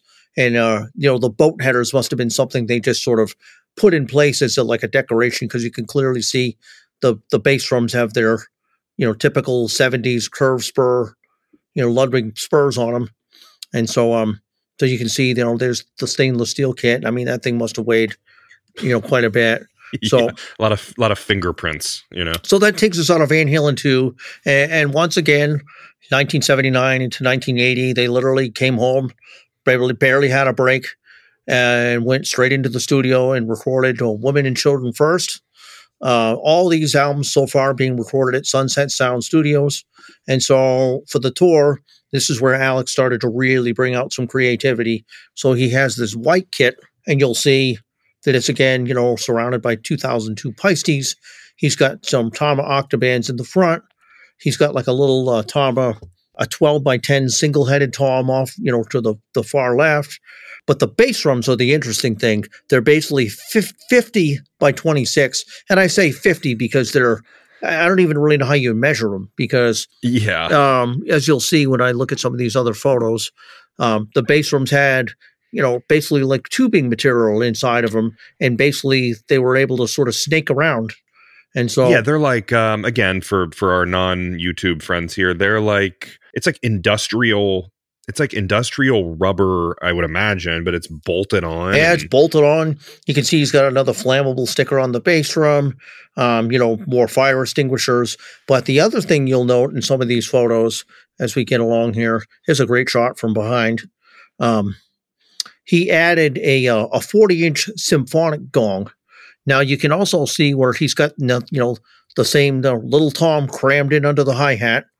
But the cool thing you can see when you're looking at this photo is I think it's this photo, um, or it might be one similar, but they have basically like a gas line that runs up the the, the length of the gong, you know, the gong thing. So at the end of the show, when he's bashing the gong, the whole thing lights lights up. You know, but this time instead of haphazardly, they probably figured out pretty quickly that dumping lighter fluid on a drum kit was probably not the, the best idea. And so they, no. they probably rigged it up a way, much like you would use a gas grill, where they had a wire that went around the gong. You know, you turn on the gas, light it up like a like a grill, and and Yeah. the gong goes up in flames. And when you're done with it, And you know, you- you turn the gas off. You know, That's like movies. Like I was listening to something the other day about how they made the movie The Thing, and they were like, "All right, we just turn on the gas line, and then Yeah. the whole room would light on fire, and then we need to shoot it again. Okay, turn the gas off." It's like yeah, they're getting smarter with all of their. they're getting you know- smarter. They got a, probably a little bit of money now. They're starting to make a little bit of money. The albums are selling. Eddie was really becoming widely known as you know the greatest guitar player, and Alex is you know of course you know he's playing this this crazy kit that he devised, came up with with these weird Yep. bass drums. You can see that um he's now added these Pearl Vari-Pitch toms. Yeah, Um, yeah, yeah, I yeah. Which see. are sort of a competitor to rototoms They're like rototoms and pearls, sort of you know mixed with a shell. with a shell. And so um, the kit that he's playing here actually was auctioned off several years back. So there's some really great photos of it. You can see, you know, this is it. Somebody actually really set it up the correct way. But um, it's not, you know, it's not his biggest kit by any means. But you, but you can see those bass drums are very unique in the way they, they, you know, they sort of elongate and move around. And He loves to tape the the tape setup for his his you know kind of kick pad yeah, is. I mean, that's some muffling right there, of course. Oh, yeah, I mean, yeah. that- mean, you're- you're- that, that handles some muffling. you're you're putting but you're also playing a wood beater and it's probably helping the head last longer and and it probably gives it a little bit you know there's like if you look at these kick drums and i'm sure you know granted this is years after alex was done playing the set i don't think he actually used any muffling in there anyway and like so i'm sure they helped muffle the kicks a little bit And then the front bass drum head in one of these pictures you've provided here looks like it's got that where it was a, a thing at the time where you just basically leave the edge of Yeah. on on the Yeah. front head. You leave the edge of the head, so you do have a head on. You can Yeah. keep the rim on, and Yeah. then you can see the Ludwig logo. yeah and he's playing you know, silver dot heads and he's got um you know and at this point too you can see where he started like taping the snare drum up uh later on you'll see where he gets more of a a famous thing going with the snare drum so that's basically the 1980 kit so we uh you know they toured with that um again, you know, I know it's going to sound redundant, but they literally went from the 1980 tour back into the studio again, recorded, you know, the next album, which was Fair Warning. Now, the things that I don't really know and I've never really heard, and I've always been curious to know, is that Alex has always claimed that, you know, whatever I take in the road, I'm taking the studio. But I have a hard time believing that he took that white kid into the Sunset Sound to record Fair Warning. Like, you know, like it just seems a little over the top yeah. to bring a kit like yeah. that when you're, you know, no one's going to know the difference when you're listening to a record. So it's hard for me to know exactly what he took into the studio, but, but on some of the studio recordings like Fair Warning and all that, you can definitely hear him playing like you know an eight inch or ten inch tom somewhere. So or even in um, you know women and children first, you can hear some either roto toms or very pitched toms or whatever they are. So he clearly had some of that stuff in there with him.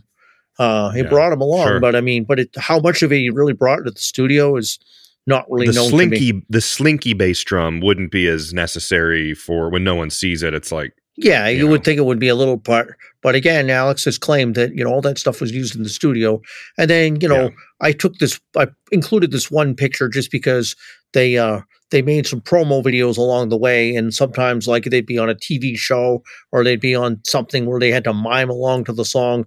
So of course Alex is playing like this I think it's a Slingerland kit, and you see the names blocked off on the on the oh, top. Oh, sure. And uh, and again, I don't think he was a Ludwig endorser, but he just blocked off the Slingerland name, and you can see those are those Slingerland '70s toms that had like sort of a cut in them, but they were recording. You know, Eddie's got the outfit he wore all through the 1981 tour, where he's all striped up, and and Michael yeah. Anthony's wearing his like you know parachute jumpsuit. Um, you know, yeah, they like the look of it. And before we move on, I just want to say too that like he has the slinky kind of tubing on his cymbal stands and his tom mounts. And yep. I mean, like, there's some design and really some thought going into these drum yeah. sets. You know what I mean? Like, it's a stage design. It looks great. And you can also see, too, like in this particular kit, he painted the shells inside black. He either wanted it to look that way or he thought it might project a little more. It's hard to know. He uh, definitely had some uh, some ideas, but the big, huge change coming up for the Fair Warning album, and one of the biggest signature Van Halen things is um, this is around the period where Alex acquired the famous Tama Rosewood snare.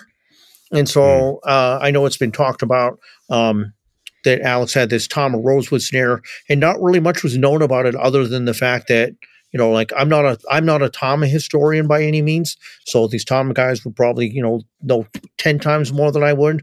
But there's a picture of Alex, you know, from that tour, and he's got the snare drum there chained to him. And um yeah. but I took this photo came from just somewhere on the internet and I found it of it's basically a Tama, uh, a mastercraft, I believe is what it's called. And they call, looks like they call those coffin lugs. And so when I was actually years ago, and this actually plays in when I was looking around uh, eBay one time, I found one of these that somebody was selling, and this may even be the picture of the one that was being sold. But the guy that was selling it actually had this real cool story, and I don't know if I ever would have heard this any other way or found this out. But the guy basically claims that he bought it from the original owner, and now he had to sell it. But the original owner that bought it was a store employee at some Okay, so he worked at a place called Doctor Music in Pasadena, and according to the guy selling the drum, the person that sold it to him said that um, Alex and Eddie came into Doctor Music as they oftentimes would to look at gear or whatever, and this Tama rosewood snare that was brand new. They had a couple of them in the store, and Alex tried it out and fell in love with it and immediately purchased this Tama drum. Well, the store, the guy employee that sold him the drum thought, well, geez, maybe Alex is onto something, you know. So he decided to buy the other one they had in the store. And so mm. the guy wow. that had this other one basically had it all these years and then he sold it to the guy who was selling it on eBay who had to sell it for whatever reason. But it, it's kind of a cool story because it sort of gives a timeline as to what Alex had, and then and it also the guy's drum that he was selling was literally probably the identical drum that Alex ended up purchasing, and so and you can see that uh, unlike the super sensitive, there's a different type of a throw off system on it, and the biggest noted difference is is the um, die cast tubes that are on it, like kind of like what Gretsch would used to use. It, it is a beautiful drum, and it's uh, those are expensive. I mean, They now are. I'm pretty, they're very expensive. They are extremely expensive now, worth a lot of money if you can even find one. And so Yeah. Alex actually, um, I believe, if I listen to the album, I mean, my ears, I I think he used it on probably about sixty to seventy percent of the album. Whereas, and I feel like he used, like I feel like on like songs like Unchained and uh, maybe like um, So This Is Love. I think it, it sounds to me like the super sensitive he had been using previously all along, but on songs like um, Mean Streets and uh, um, Push Comes to sh- uh, Shove, maybe um, um, Sinner Swing, it sounds like the Tama Rosewood. You know, it's got a distinctive sort of a woody sound to it. And it's actually Yeah. basically everybody calls Eddie's guitar tone the Brown sound, but Eddie actually coined the term. Actually, he coined it off of Alex's snare drum sound because he basically thought the sound of Alex's snare drum reminded of of somebody like beating on a hollow log, which is probably the sound that Alex got out of the Tama Rosewood, most likely. So that was Yeah. probably likely the inspiration. So so when they actually, you know, they finished the album, they went back straight back on tour again. This kit is just insane kit. Like so this is the this is the kit when I was, you know, I started playing drums in 1982 and I was 11 years old and my brother was bringing home, you know, he brought home the first couple of Van Halen records and he brought home Diver Down which had just come out and basically like a either this picture or one very much like it was on the back cover and not knowing Yeah. not even hearing a note from the band, not even knowing anything about them I was like, what is that? What is yeah, that? I And mean, it's just monster. it's a black monster and kit. white stripe. Yes, and you know, of course, he's got a pair of sunglasses on, a big grin from ear to ear. It, it looks Yeah. like you know he's commanding the SS Alex up there. I mean, it's it's it's four huge. bass drums. And so, of course, as you can see over my shoulder here, the poster that's of the same kit. I mean, I've had that poster since I was uh, 12 years old. I mean, I bought the thing. Yeah, I bought the thing in probably like 1984 or 1983. Yeah, and it, it sat on my That's bedroom awesome. wall for all through high school, and so you know, I, I I probably looked at this kit more than any other kit in the photos. Although it's Yeah. you know it may not be my favorite of his kits, it's just it's an amazing kit. So it's iconic. Well, well, tell us what we have here, and I know you, you might not know every size, but just kind of Well, what are we? What I- are we? Run us through what we have. this is where I, where I was telling you I kind of needed to write some stuff down because it's it's a monster. So it Yeah. basically you know you have the same the twenty eight by twenty six and twenty four inch bass drums. The uh, two bass drums on the outer side connected with the hoses are fourteen by twenty fours. Um, the toms go from eight by eight, eight by 10, 8 by 12, 9 by 13, 10 by 14, 12 by 14, uh, 11 by 15, and 12 by 16, just in the toms. And then, of course, you have an 18, 16 by 18 floor, 16 by 20 floor. You have the same Tama Mastercraft Rosewood snare. Then you have Tama two inch, you know, the two eight inch octobans out in the very front. And then you have timbales off the left of the kit, which you can kind of see all way off to the past the hi hat, and those are pointed out the other way for Edward, so that you know he can get up there and and jam on the timbales. So it, it, it could, then of course it's a it's an array of you know Paistes ranging. You know Alex always seemed to play 15 inch hats, and then you have you know 18s, 19, 20, you know you know uh, 20 inch. You know you have mediums in there.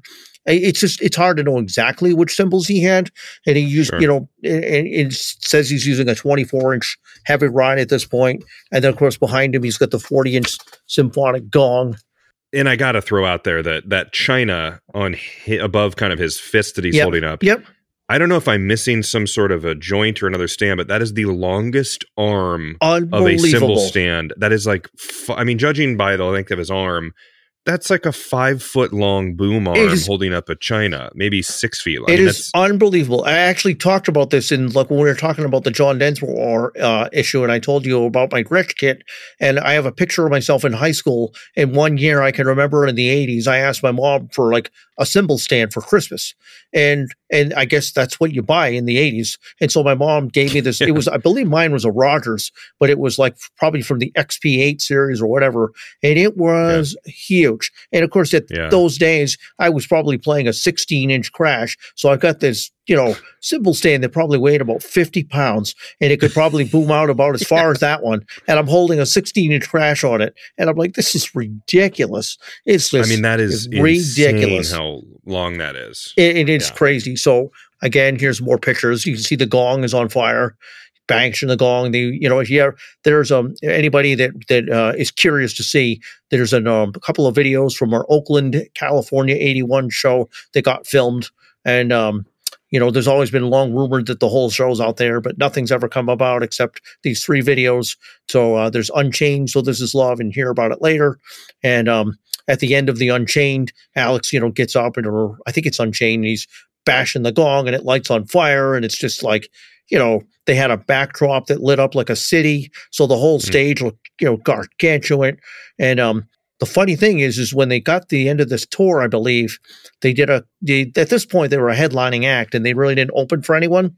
But when uh, the Stones ask you to open for them, you know, you don't say no to the Stones. You open no. for the Stones. So yeah. you can well imagine Alex on the stage opening for the Stones, playing this kit when Charlie Watts is playing, you know, 22, 12, 16 inch maple yeah. finish Gretsch, Gretsch kit. kit. And it's yeah. like, are you kidding me right now? Like, it's just, wow. It's insane. And so here's yeah. a couple of angles of it. And you can just see, just, you know, there's that China boomed up. It's just, it's huge. So can you explain a little the bass drum setup? Because before I didn't really realize the connection of the tubes. How is this? So again, there's four bass drums how are these things connected? They're just they're literally connected by like a, a tube that is screwed to the outside of the other bass drum, and um, so of course Alex's thought or belief, and he, he claims that he could hear the difference. I mean, I'm not sure what, but he claims that by doing this, the other outer bass drum would resonate, giving it more tone. So, like hmm. basically, so they're mic'd. They're I mean, mic'd, really. you know. So they're all mic'd apparently, and so it may look silly to some to see four bass drums, but apparently he claims that the resin vibrations, you know, were producing sound and, and getting, you know, tone out of those bass drums. And so by miking those bass drums, you would get extra extra tone. And, it, and it's funny too, you can actually see in this picture, there's some octobans that look like they're uh, on the other side. So they're likely, you know, Michael Anthony might have been playing those. You get Eddie playing the timbales and David Roth would come up. And the other thing to note, because I actually saw this kit in person when it was stacked up at the uh, Guitar Center in LA back in like 1998. They vibrafoamed the shells, I guess. They used this like vibrafoaming. It almost looked like plaster Paris. I don't even know what you would call it. I wish I had a better description of it. I just remember hmm. seeing mm. it going, what the heck? Because it really like the kit looks great in these photos when you're looking at like, you know, it's it's a cool looking kit. But when I saw it up close and in person, it looked kind of sloppy. Like I was just kind of like like the insides look look like somebody. It's almost like when they spray spray foam insulation in a house. It's almost yeah. like somebody just went into the inside, and and I guess the reason for them doing this was to add strength to the shells, which just absolutely blows my mind that this could happen. But apparently. And I wish I had a picture of this. David Lee Roth used to jump up and stand on top of the bass drums. And yeah, sure. these are, you know, Vistalite in pattern I don't know what pattern, if it's F or what pattern it is, but but it's not even like it's a solid Vistalite shell. They're like glued together seams of a Vistalite. So the fact that David Roth stood on them, it just amazes me that somewhere in the middle of the tour the bass drums didn't collapse. But apparently yeah. they never did because they're still they're still here today. But that yeah. whatever they did to the inside of them was like basically gave them this added extra strength. So yeah, and it's cool that he's using the Vistalites that are in the color pattern that aren't just the clear or the blue or the amber because well, you don't see super often people using. I mean, Bonham had a set of black and white stripes. Yeah, they might have been twisted, but you don't see these. Super. And this had to have been 1981. Would have been probably at the very very end of the run of Vistalites. Um, yeah. They they stopped making them probably by 1982. I'm guessing. Um, they just and I think you know particularly when they started making these pattern Vistalites, it started getting cost prohibitive and and they was just you know and, they were falling out of fashion. But but it's interesting to note that Alex used a Vistalite set and you know and he's got that same Tama snare drum and and just like every other yep. picture you can see he's practically sitting on the ground and the hi hats are all the way up. And it's likely he's playing the same cowbell because that cowbell looks pretty beat up at this point.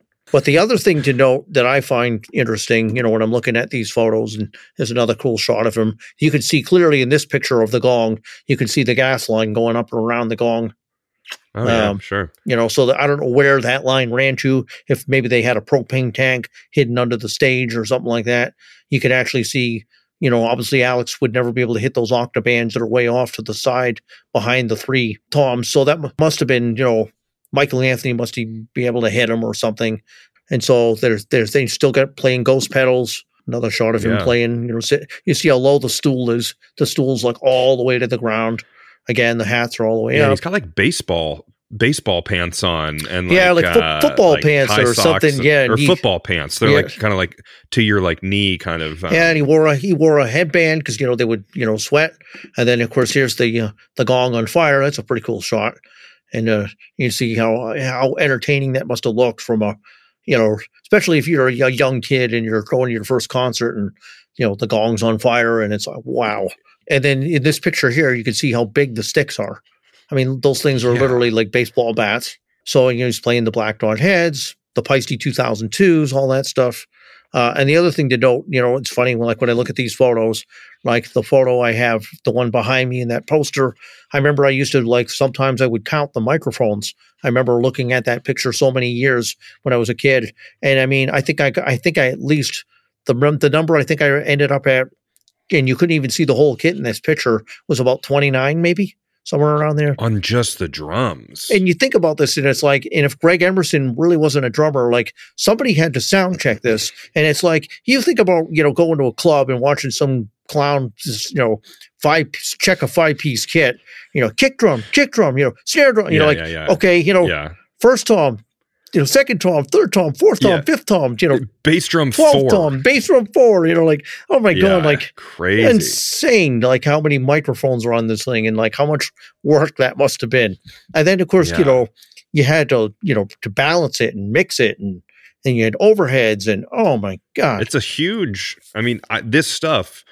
It's probably a whole nother conversation, but I mean, I'm sure this helped push forward all these things. Help push forward like staging and the the industry in general, and things Yeah. get bigger and better. And and of course you know like alex and eddie you know it's like their their big their big joke was always like more is more is always better you know like they, Yeah. they always had a saying where they said their dad would always say like uh you know if it's all I can eat for a buck i'd like two bucks worth you know like you know it's just Yeah, it's like that's some- funny. they- That's yeah, you know funny, they, they, they that's some of the, the philosophy they had. And of course alex Yeah. has said in interviews that some of these kids were so damn big and he said of course you know you know damn well somebody's waiting for you to hit you know the rototom all the way to your left. And so like at some point you just had to reach over there for no apparent reason yeah, for you know play this wacko fill just because you knew somebody was looking for it and so yeah, um, exactly. so you know this this was probably if i were to guess this kit and the next kit are about the pinnacle about as far as the number of pieces and the size and the you know overall so as we move you know here's an ad where he did an ad for Paiste, you know playing this kit and then you can see um actually you can see in this picture you can clearly see the timbales over to the you know the side there that eddie would Yep. play um Yep. but then there's a picture of the kit where it's all you know dumped on the floor or whatever you can kind of see how dingy inside the shells look It- it's Yeah. kind of slopped I mean, together you're supposed to see him from a from an arena or whatever. yeah, you you know? see him from an arena, but you know, and then you know the dreaded picture of me back in the '90s standing in front of this kit, and so That looks good. They had a, a uh, nice hair. Oh yeah, I had a you know long long hair going, and it was about 1998, I think, when I was out there, and uh, this was Yep. at the Guitar Center in Hollywood, and of course they had this thing set up totally wrong. You know, all those toms you see over the bass drum probably were the ones that went over the floor toms. They had the real toms stacked in the floor, you know, but they have a super sensitive with it. You can see, and they got you know the bass drums, and they're just not facing the right way. I mean, you know. They just throw those things around, they put them down, but it was still cool to see it It's very cool. and uh, you can see one of Michael's basses and Al and Eddie's guitar back there. But I mean, this guitar center was probably you know twenty minutes from their homes or whatever. And it's been rumored that you know I guess Alex had a warehouse where he kept all of his kits that were not being used, and so uh, Hmm. previous kits would be stored in this warehouse. And so Yeah. so you know we, again we finish up 1981 and and it's really kind of funny because um they move on to the year 1982 and their plan their manager had a plan that he you know the band was just getting burnt because they would go from album tour album tour and the plan for them for this time around was going to be like okay you guys have earned it we're going to take some time off and that way you guys can concentrate and record your next album. Well of course david lee roth the ever you know was ever you know restless person decided that it was um you know maybe we should put a single out just so that people know that we're still around, we're not going anywhere, and we'll be back. And so they decided yeah. to record that cover of Pretty Woman. Well, when they recorded the Fair Warning album, they really didn't have, you know, it was probably, even though it's probably like every Van Halen's cult favorite Van Halen album, at the time when they released it, it didn't really have any radio friendly hits. It was the lowest selling album in Van Halen's catalog. It was, you know, they had a rough time getting sales out of it even though you know, as I said, now everybody you know it's everybody's favorite Van Halen album. But when uh, they released Pretty Woman, they instantly had like a top forty hit, and so of course Warner Brothers went, "Well, where's the album?" And they were like, "Well, no, wait, you know, we're not, we're, we, we don't have off. we have time off." We're like, "No, no, yeah. you guys have a hit single. We need that album." So they turned around, went back into the studio, banged out another album, but this time the album was done uh, in a very short time, and it was like half cover songs. And so um, this is the period where Eddie got really frustrated because uh, he felt that he would rather bomb making his own music than doing a bunch of cover songs. And I yeah. think you know Dave and Ted Templeman were of the you know the the philosophy that if you have a proven hit, you're already halfway there. And and the only, the one cool thing that came from the album, I mean, there's some great originals on there, like "Little Guitars" is a great song, and uh, mm-hmm. "Secrets," and and there's some other cool stuff on there, the flamenco stuff that Eddie does for Little Guitars in the beginning. But um, but one of the cool things they did on there is that David Lee Roth had heard he had a transistor radio, and he heard um, I picked up a radio station that was playing old jazz tunes, and so he heard this old song called Big Bad Bill, and so they worked up this tune as a jazz number, and they actually had you know Jan Van Halen, who was you know the father, of course, come in and play clarinet on it. And the guy hadn't you know played in a long time. He was old and retired, and and he was nervous. And they they had him play this clarinet part that was just perfect. You can totally tell listening to him play, you know, where the Van Halen feel comes from. But it's neat yeah. because you know Michael Anthony's playing one of those big you know up Mexican basses that you see in the restaurants. Eddie was That's playing cool. uh, jazz guitar, and he's just like strumming, you know, eight note chords. But Alex is playing brushes, and he plays, you know, basically just a kick drum, a hi hat, and a snare drum, and he's, you know, swinging right along just like any great jazz drummer.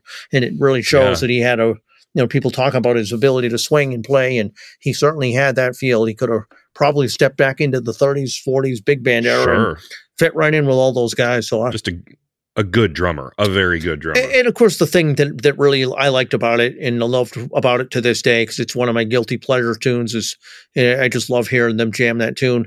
Is my drum teacher was teaching me brushes and stuff when I was young, but of course, you know when you hear it from I don't know. It just didn't seem quite as cool until I heard that on a on a Van Halen record. yeah. went, wait a minute, my drum teacher yeah. is cool. Like, wait a minute, these things yeah. are cool. Brushes are good. They're you know, it's, it's it's really dumb thinking looking but back on it. Think. But it's you yeah. know when you're 13 years old, that's you know, and of course that's the, also the same year I saw Buddy Rich. So so all of that started to okay, you know, uh, okay, this is pretty cool.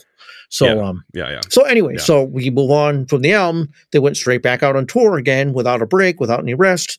But the next kit that Alex had was just as big as the Fair Warning tour kit, just gargantuan, huge. Look at this thing. I mean, it's just unbelievable. And uh, he started off the tour with the uh, the two toms mounted way up top, but he got rid of them not long after the tour started. And it would be my guess that he probably because he had them like that on the Fair Warning tour, but maybe he got sick of not being able to see Eddie. Um, I'm guessing it's really kind of funny, and I've never heard anyone confirm this, but it's just a hunch or a guess of mine. But when um, when you hear them ending songs live, a lot of times you'll hear them come down on a crash and then you'll hear the last crash that they do. Alex will do a precursor kick to that crash. It'll be like, a, you know, it'll be like, yeah, exactly. And so yeah. it is my belief personally. It's my best, my best guess and belief that some of Alex's sets were so big that he just could not physically see where Eddie or anybody was, and basically the end of the song fell on Alex. And so basically, you hear that first kick, that second kick is coming right after it, and that's where you end yeah. it. And it would be my yeah. guess that they came up with this way because Alex probably was like, you know what, you guys are doing you know, split kicks and running around the stage, and I'm behind this behemoth of a drum set. I can't see anybody, so this is how it's going to go. That's the cue. That's And- the equivalent of Gene Krupa doing his little cowbell to get out of a solo kind of thing. It's like, Exactly. this is going to be and and it- again, yeah. it's never been confirmed. You know, I'd love to ask Alex that. Eh, knowing those guys, they were so intrinsic musically as a band, and I don't mean all of them, including Michael Anthony. I mean, they just they were all so intrinsic. It, it wouldn't surprise me if it was nothing they even said. Uh, Alex probably did it Yeah. one time, and they all went, "Okay, we got it."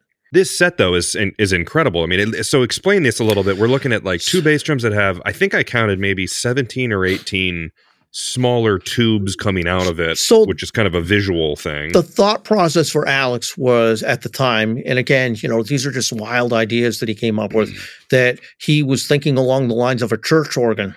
And so I think his original thought was that, like, okay, you know, wonder what it would be like if I had different tubes like a church organ, and depending on the room, uh, I can mic different sections of the tubes and get different sounds. Uh, and it's a little crazy, it's a little out there, but it's but it's you know it's Why not? why try not it? try it? And then of course you can see he's got flanking bass drums again that are radial horn, you know, into the you know on the outside, which were mic and all that. And you can clearly see the timbales in this picture. And uh, so the kit, if I were to run it down again, you have a twenty, you know. 28 by 26, 28 by 24, but then you have um, two 16 by 20s, like uh, on either, you know, one on either side of the kit. So that's a little different, having a 16 by 20 uh, back there, because I think the previous kit had 24s on it. But then, you know, you have the same, uh, the tom sizes. You go from 8 by 8, 8 by 10, which are those little toms. And then you have the 8 by 12, 9 by 13, 10 by 14. And you can see they're using the modular mounts, you know, those big triangular mounts on the toms. Uh, the insides are painted white again.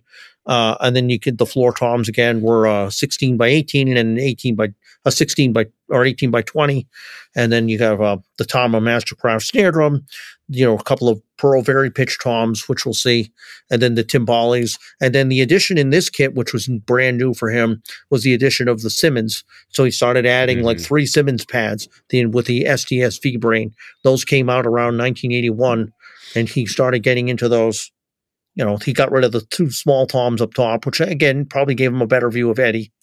You know, they got the lion logo at the top. You know, he's Yep. got the gong behind him, 40 inch gong, the China up there. Um, all these different things. Um, It's just awesome. It's, just- visually, it's visually, it's, in- incredible. it's incredible. Uh, Yeah. You can see like they got flames in front of the kit now, flames at the back. The whole thing is just, you know, they got these. I don't know if they're real, if there's wall of speakers back there. Just you know, it's an intense looking big stage. Um, and so the Simmons looks like this. This is the brain of a Simmons SDSV, which you know we'll get into detail more later as he got more into the Simmons. And then of course he used the original SDSV pads, which look like this.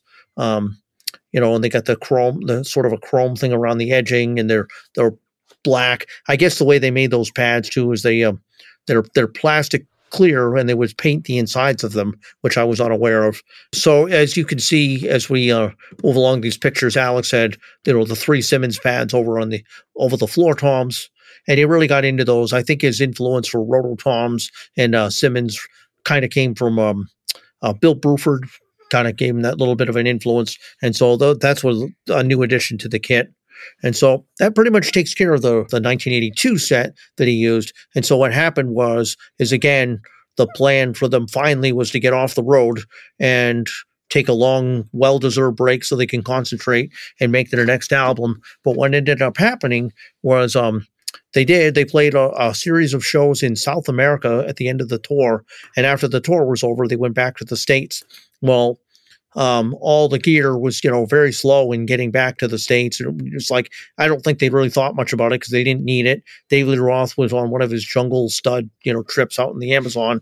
Well, around May of 1983, this computer uh, genius guy, Steve Wozniak, came up, you know, he had this US festival that he did, and he offered, you know, the opening headlining slot to Van Halen on on Metal Day, and basically they were offered, you know, offered the slot, and initially they turned it down because they were like, you know, we're we're taking a break, we're we're fried, we're taking a break, and when they found out how much the payday was, which I guess they had a clause, which you know they ended up being the highest paid act and the entire thing. So they got something like 1.5 million dollars or something for one show or something, you know. And for 1983, it was it made the Guinness Book of World Records and and all this stuff. And so, of course, when it came to the stage show, all the gear was, you know, being Eddie had basically said, even though they made 1.5 million dollars, they spent just as much on the stage show because no, they didn't have anything. They had to have a whole new stage built, and they Yeah. just for this one show. So Alex got a, another kit, and so this is the kit, which is you know the only time he ever used it was at this show. So it's a um, Jeez. it's a three bass drum kit. There's actually only three bass drums. It, I don't know why. Um, you- the only elongated, you know, I mean, the only bass drum attached, you know, on the edge is the one far left. And then you can see he's actually using power toms, which is something new. All of his kits previously had like standard depth sizes, like eight by twelves, nine by thirteens, but he's using um at this point now, you know, you still get the 26, 24 inch elongated bass drums, but he has um, a 16 by 24 all the way to the left. But his tom sizes are now 10 by 12, 11 by 13, and 12 by 14 with the modular mounts. Then he has a 16 by 18 and an 18 by 20 floor tom. Um, the tom and snare once again. He's got the Pearl Vari-Pitch toms. He's got timbales off the, I believe he, I think he might have timbales, but he has Simmons SDSV with three pads again. And if you watch the video they use, um, they put out for with the US Festival footage, he actually uses the Simmons pads almost like ad nauseum, like he's playing them Hmm. everywhere in lieu of the regular Yeah. toms. Like I don't even think he uses the the floor toms hardly at all. It's mostly Wow. playing, you know, he'll do a few fills and stuff on the main toms, but he's I Yeah. mean with three toms, he's playing a lot of the Simmons on there. And um the other thing that's really bizarre is I believe this photo, which is one they used in the uh, cover story for Modern Drummer for 1983, um, which was my first, you know, uh, one of my first issues of Modern Drummer was with him on the cover there. But this, they use these pictures, and you can see he's got white logo bass drum heads on there, and the radial radial horns, which are kind of new. But um, but for some reason, when they did the show, because I believe that picture at first was sound check. Um, if you notice the show pictures, not only are the heads clear now, but the um, the bass drum hoops are red instead of white. It's really bizarre. Yeah, like really. like I don't Like, know why. I don't yeah. I don't know why somebody did that. And, and and it's not like these are different shows. Like he only uses kit once for this one show and that was it. Now the the horns, like, are those function? Is it They're- just a so, cool looking thing? I or- think, you know, and I'm not positive at this point yet because he eventually gets to the point where he's triggering Simmons bass drums from the kick drums. And so Okay. I don't know if he had done it on this kit or not. And I don't know if the radial horns had the sounds coming out from there or if they were just for looks or I mean, I guess he claims that they were, you know, everything had a had a a purpose with it, especially and including the elongated bass drum and the the side bass drum, and uh, it's just Yeah. one of those things. But um, Yeah, but, but again, to explain for people just listening, this is literally like old horns from like the top of an old giant PA Yeah, I system, like the radial horn, and I believe they were Altec Lansing, you know, is what Okay. they were. And so later on, the kit, it's weird. This kit, Alex, once again, I think he may have either auctioned it off or given it, you know, a charity or something, but it got stolen at some point and it showed up. It was just, for some reason, it showed up in some weird, like sketchy eBay ad. And this is like a picture of it. Basically, from this weird ad, like the other bass drum is gone, and these are the only parts of it. And you can see, like, even the the, the drums look faded, like the it's almost like the um the pictures of the uh, you know the the lips pictures got faded out in different various Well, places.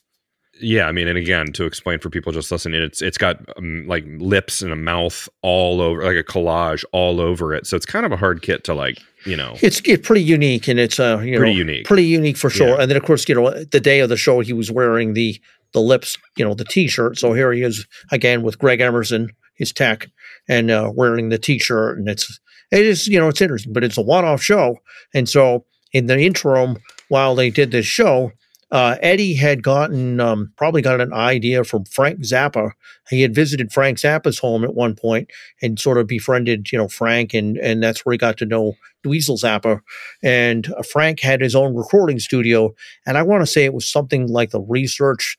Like he called it something weird, like the research muffin facility kitchen or something like something weird like that. It's only something Yeah. Frank could come up with, but nonetheless, it spa- it sparked Eddie got him real interested in in having a studio of his own. And I think originally, you know, nobody really thought of it much more than Eddie just having like a couple of four tracks and he could go in there and lay down ideas or whatever. But I think this is where Eddie the seed really started to build, where he thought, you know, I I really I think I can have a real studio. And so yeah. uh, this is where 5150 was born in around 1983, and it was built out of a racquetball court that was on the back property of Edward's home up in Coldwater Canyon. And so it originally started off as a pretty small area. And so when they decided to record 50, uh, 1984 there, uh, Donn Landee was the engineer on it. But I guess Ted Templeman wasn't all that happy about them recording there, where, you know, he was a record producer and he was like, you know, you you go to a studio like Sunset Sound Recorders, like you don't record albums, and and this was back in the '80s. Like it's pretty commonplace now. Like you know, Kenny yeah. Aronoff has a studio in a you know in a in a probably a storage unit that he rents out. You know yeah. that you know. But no, not then. It'd be like you want to do it in a racquetball. You want to do it in a you know. so they had this old racquetball court. They converted over, and then Donn Landee, the engineer who had done all those albums with Ted Templeman and and all the Doobie Brothers and Little Feat and Ted. I guess uh, Donn Landee was a, just a really smart guy and he could fix and wire anything up. So they had this old API board and they wired it up and and uh, he did all the wiring to it. So so basically the story is the, the long story is they um when they recorded the 1984 album, Alex recorded it with mostly a hybrid kit of Simmons, Rototoms, and the um the Tama Mastercraft snare drum. So mm. um so the story is is that you know it's it's odd because I've heard all these conflicting stories, and I'm one of those people that's like I can't just listen to an album or watch a movie. Like I like to like I like to know how it was made. I like to know how Me they did too. stuff. I'm really curious, and you know, and there's been this debate for years about like you know did uh, they back up a Lamborghini to the record at the beginning of Hot for Teacher? Did Alex play it? Is it a Harley Davidson? What is it? You know, and it's like yeah. there are conflicting stories because Ted Templeman is saying it's the Lamborghini, but it's well known that they used a Lamborghini to get the revving sound in Panama. So, I mean, you know, the, the Lamborghini has a different sound to it because it's a, an Italian sports car, you know, and it doesn't, you know, you know, that's why people think it's a Harley. But mm-hmm. truth be told, and, and this is my own personal opinion, Alex has never come out and said this. I think he played the thing on a Simmons SDSV. I think he played it in one tank. I think he, it's all him. I, I personally think it's 100% him. Um, mm-hmm. I've got some Simmons drums myself that I bought you know, from his influence, and we'll get into that more in the next next episode. But I have an SDS8 brain, which is basically basically like the you know the baby sister to the SDSV, and it gets a lot of the similar sounds. And you can literally tune the floor tom to sound like the kick drum.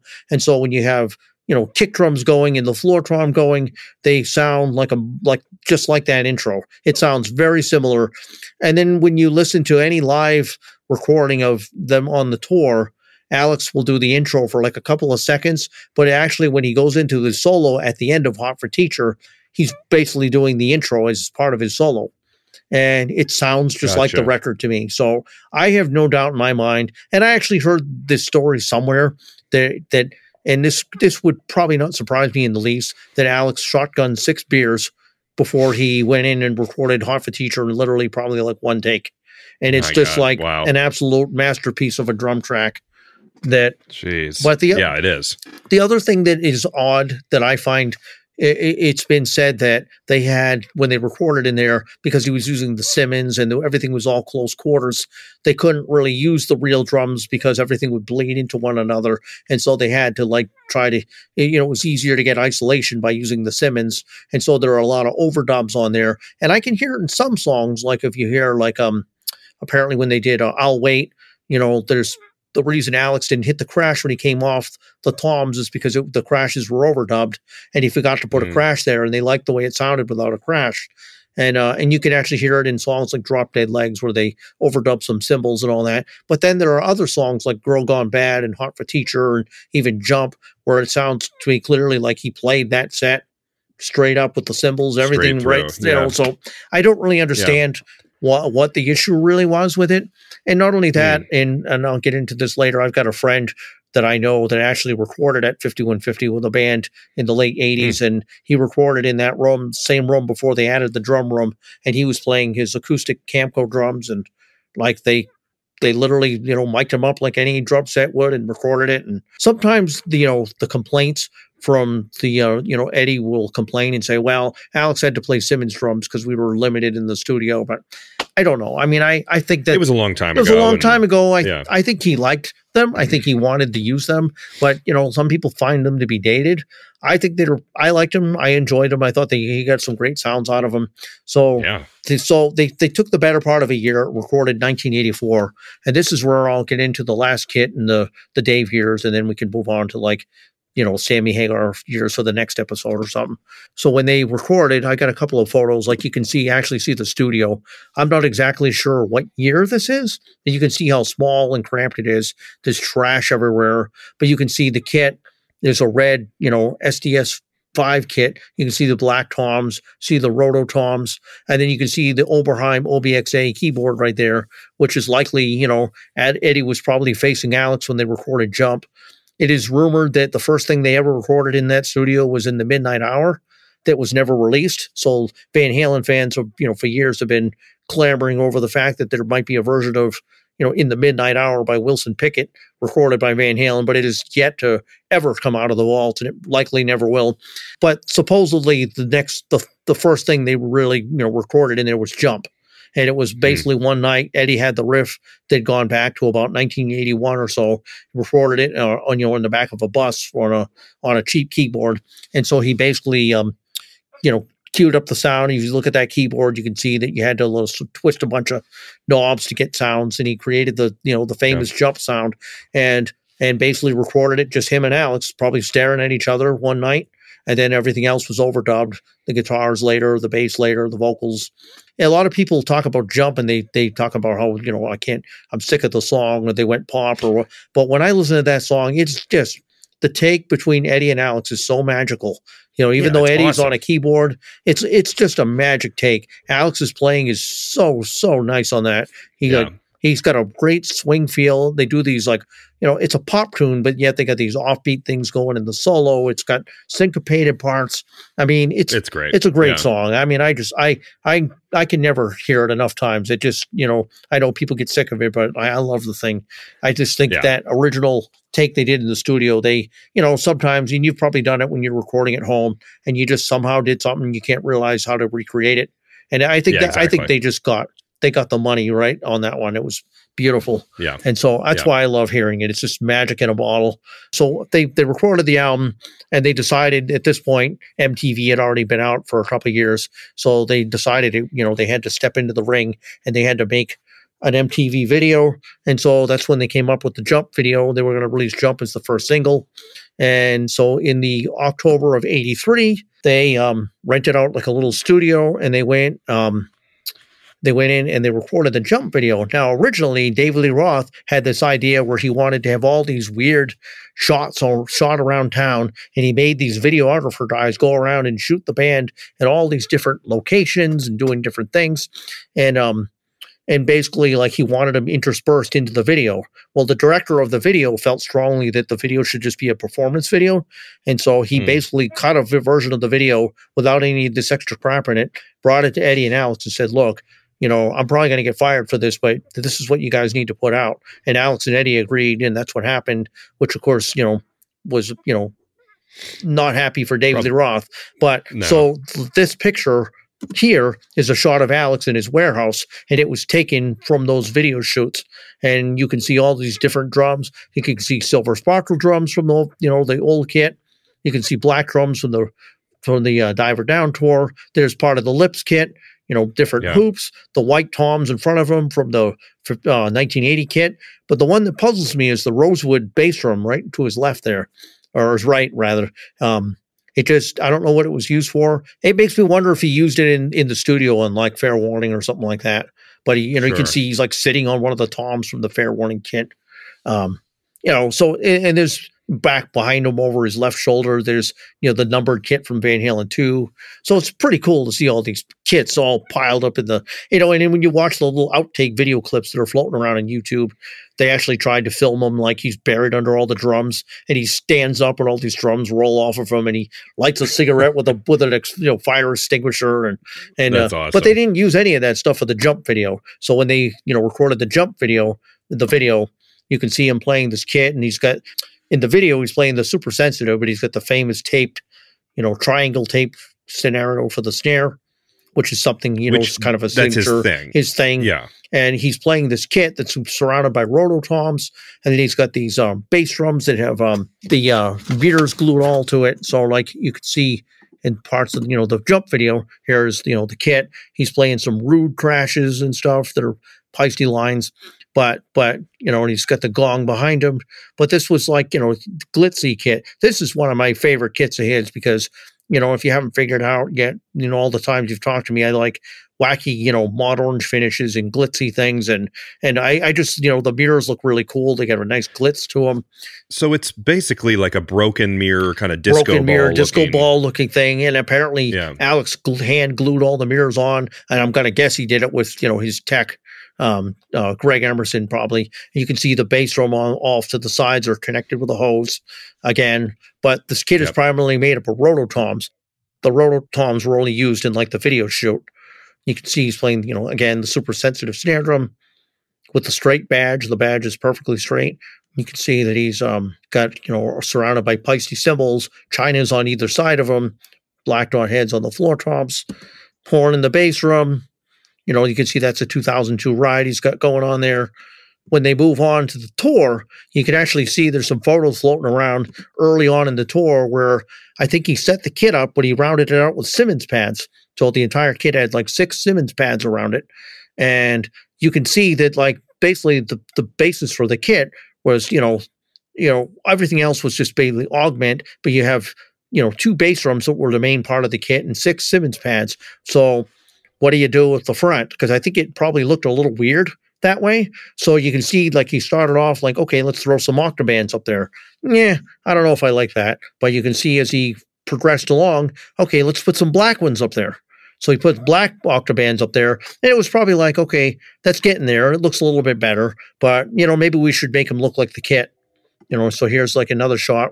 You see the black toms, and they just look a little weird. Like it looks kind of, kind of strange. It just looks big four bass drums, but these tiny little. It just didn't look right. So eventually, you end up with, voila. So they ended up, uh, you know, putting the mirror finish on all the the, and they added a.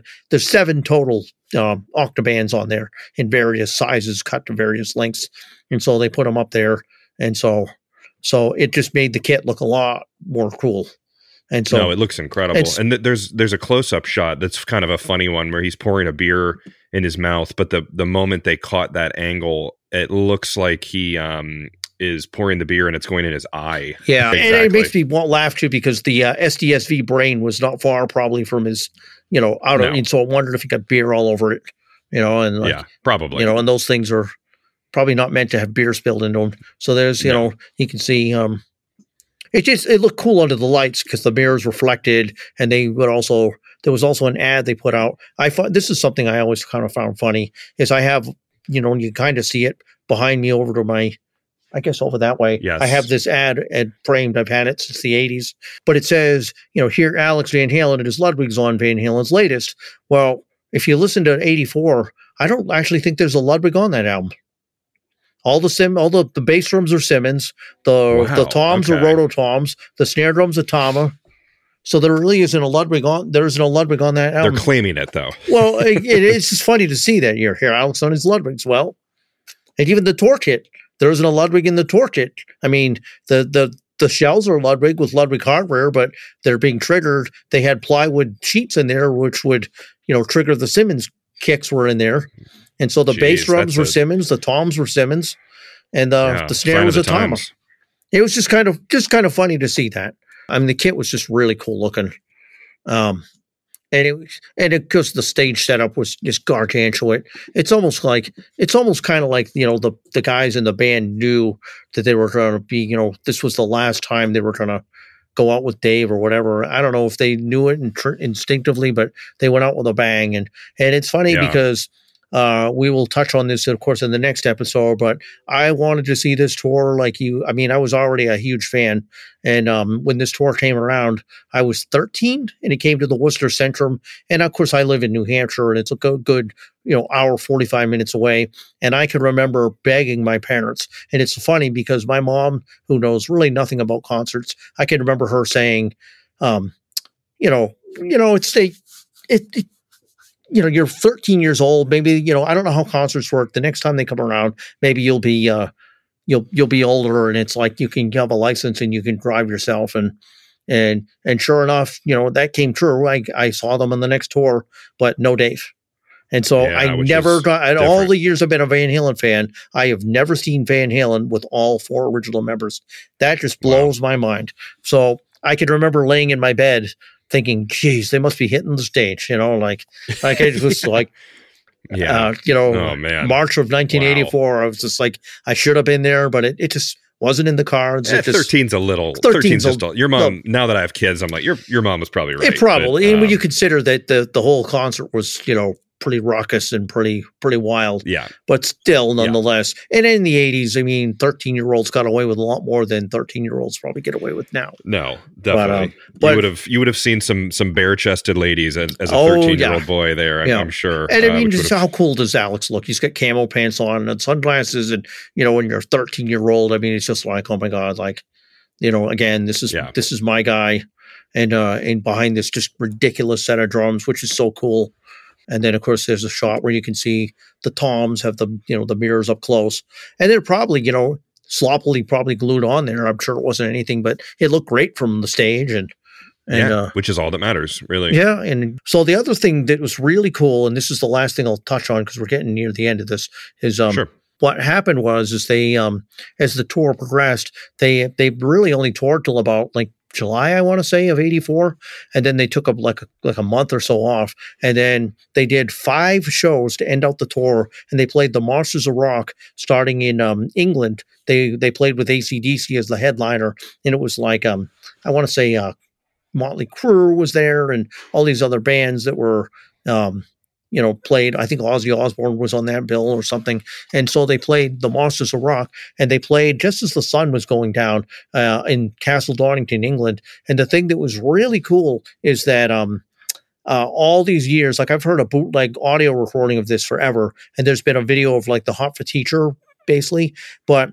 a video just came out and it's pretty much gone now. You know, I had to like sort of capture it when it was out, but it was literally um, a pro shot video that somebody filmed from the stage, and it was clearly sanctioned by the band because the band's you know mm. making faces in the you know in the camera and the you know the yeah. the guy was literally like a fifth member of the stage and um wow and and to see this video just blew my mind because I saw angles of the kit and stuff that I'd never seen before so hmm. you can see in this you know the, you can always tell this is like one of those shots because the backdrop of the stage is different. They weren't able to. Yeah. They were outdoors, number one, and it was like dusk, and they, were, they weren't able to use you know the full walk around like there's actually a part of the video where david lee roth you can see him like trying to get up on the catwalk to go around the back of the gong and he's like wait a minute where the hell's the catwalk you know like there's no catwalk so yeah, like can't get up can't there. get up there and so he's like okay forget that and the other thing that just blows my mind is just like this was probably one of the first of five shows, and that last show they did in Nuremberg, Germany, was the last show they ever did as the original Van Halen with Michael Anthony and Dave Lee Roth in the band. And and wow. and yeah. so here we are, five days out, and and at this point, without getting into too much, there there were obviously tensions within the band. It was on, you know, there was some the, the band wasn't firing on all the right cylinders, but man, those guys still knew how to put on the show. It was unbelievable. Whatever problems they had off the stage, whatever issues they may have had, you know, personally or even with you know substances, whatever, they could just put on the show. And there's a there's a perfect part, like you when you're watching like Running with the Devil, you'll see Michael Anthony. All of a sudden, like he just at the very beginning of the song, he backs up without like missing a cue. And he sort of crouches over as David Lee Roth does like a handstand flip over his back. And if you blink your eyes, you probably would miss it, but you have to think to yourself, there are 20 ways that thing could have gone wrong. There are, you know, David Lee Roth was They're totally insane. so David Lee Roth was probably half in the bag to begin with, and the fact that he did a handstand flip, it went literally off the back of Michael Anthony, pops up over the other side, and then this guy's just like it was just like not even missing a beat. Like I've done stuff Yeah. where I've played gigs and I'm, you know, I'll throw the stick in the air like Neil Peart and catch it, and you know, in, in I'd say you know nine times out of ten, it you know drops on the floor. I mean, like there are just so many ways that trick could have gone sideways, and here they are, just like do do do. It's just you know another night, another Yeah. night, you know, and so those guys really had the act down. They had that thing to a, a, They're meant to be. Yeah. it- unbelievable how tight that band was when they wanted to be and just like right on the money. So here's a really cool shot that I screen captured from that video, and you can see how crystal clear the video is. They actually Oh, wow. mic'd the snare drum from the side.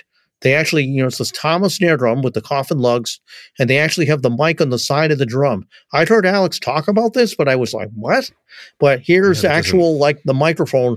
I mean, I've always mic'd a snare drum from the top, Top. you know, and and, And or, or the bottom, bottom. I've a- never a- seen- bottom. Yeah. anybody mic a snare drum from the Mhm. side. That is just insane to me. And then Yeah. here's another shot where you know he's. I mean, the video's got some really great shots in it, and the camera guy was on stage. And then here's a cool shot from where the guy was standing up over Alex. You get a good good view of things. And uh, the other thing I thought was kind of funny, I saw this on a guitar forum. You can't see this in my photos, but where Alex is, um, he's playing the solo at the very end of Hot for Teacher. Well, um, in the video, you can see over to his left, uh, Greg Emerson creeps up over his side and does something to the hi hat. And I was watching this um, interview on a, you know, some guys on a guitar show were talking about this, and they were saying Alex is so powerful he broke the hi hat, and you can see his tech in to fix it.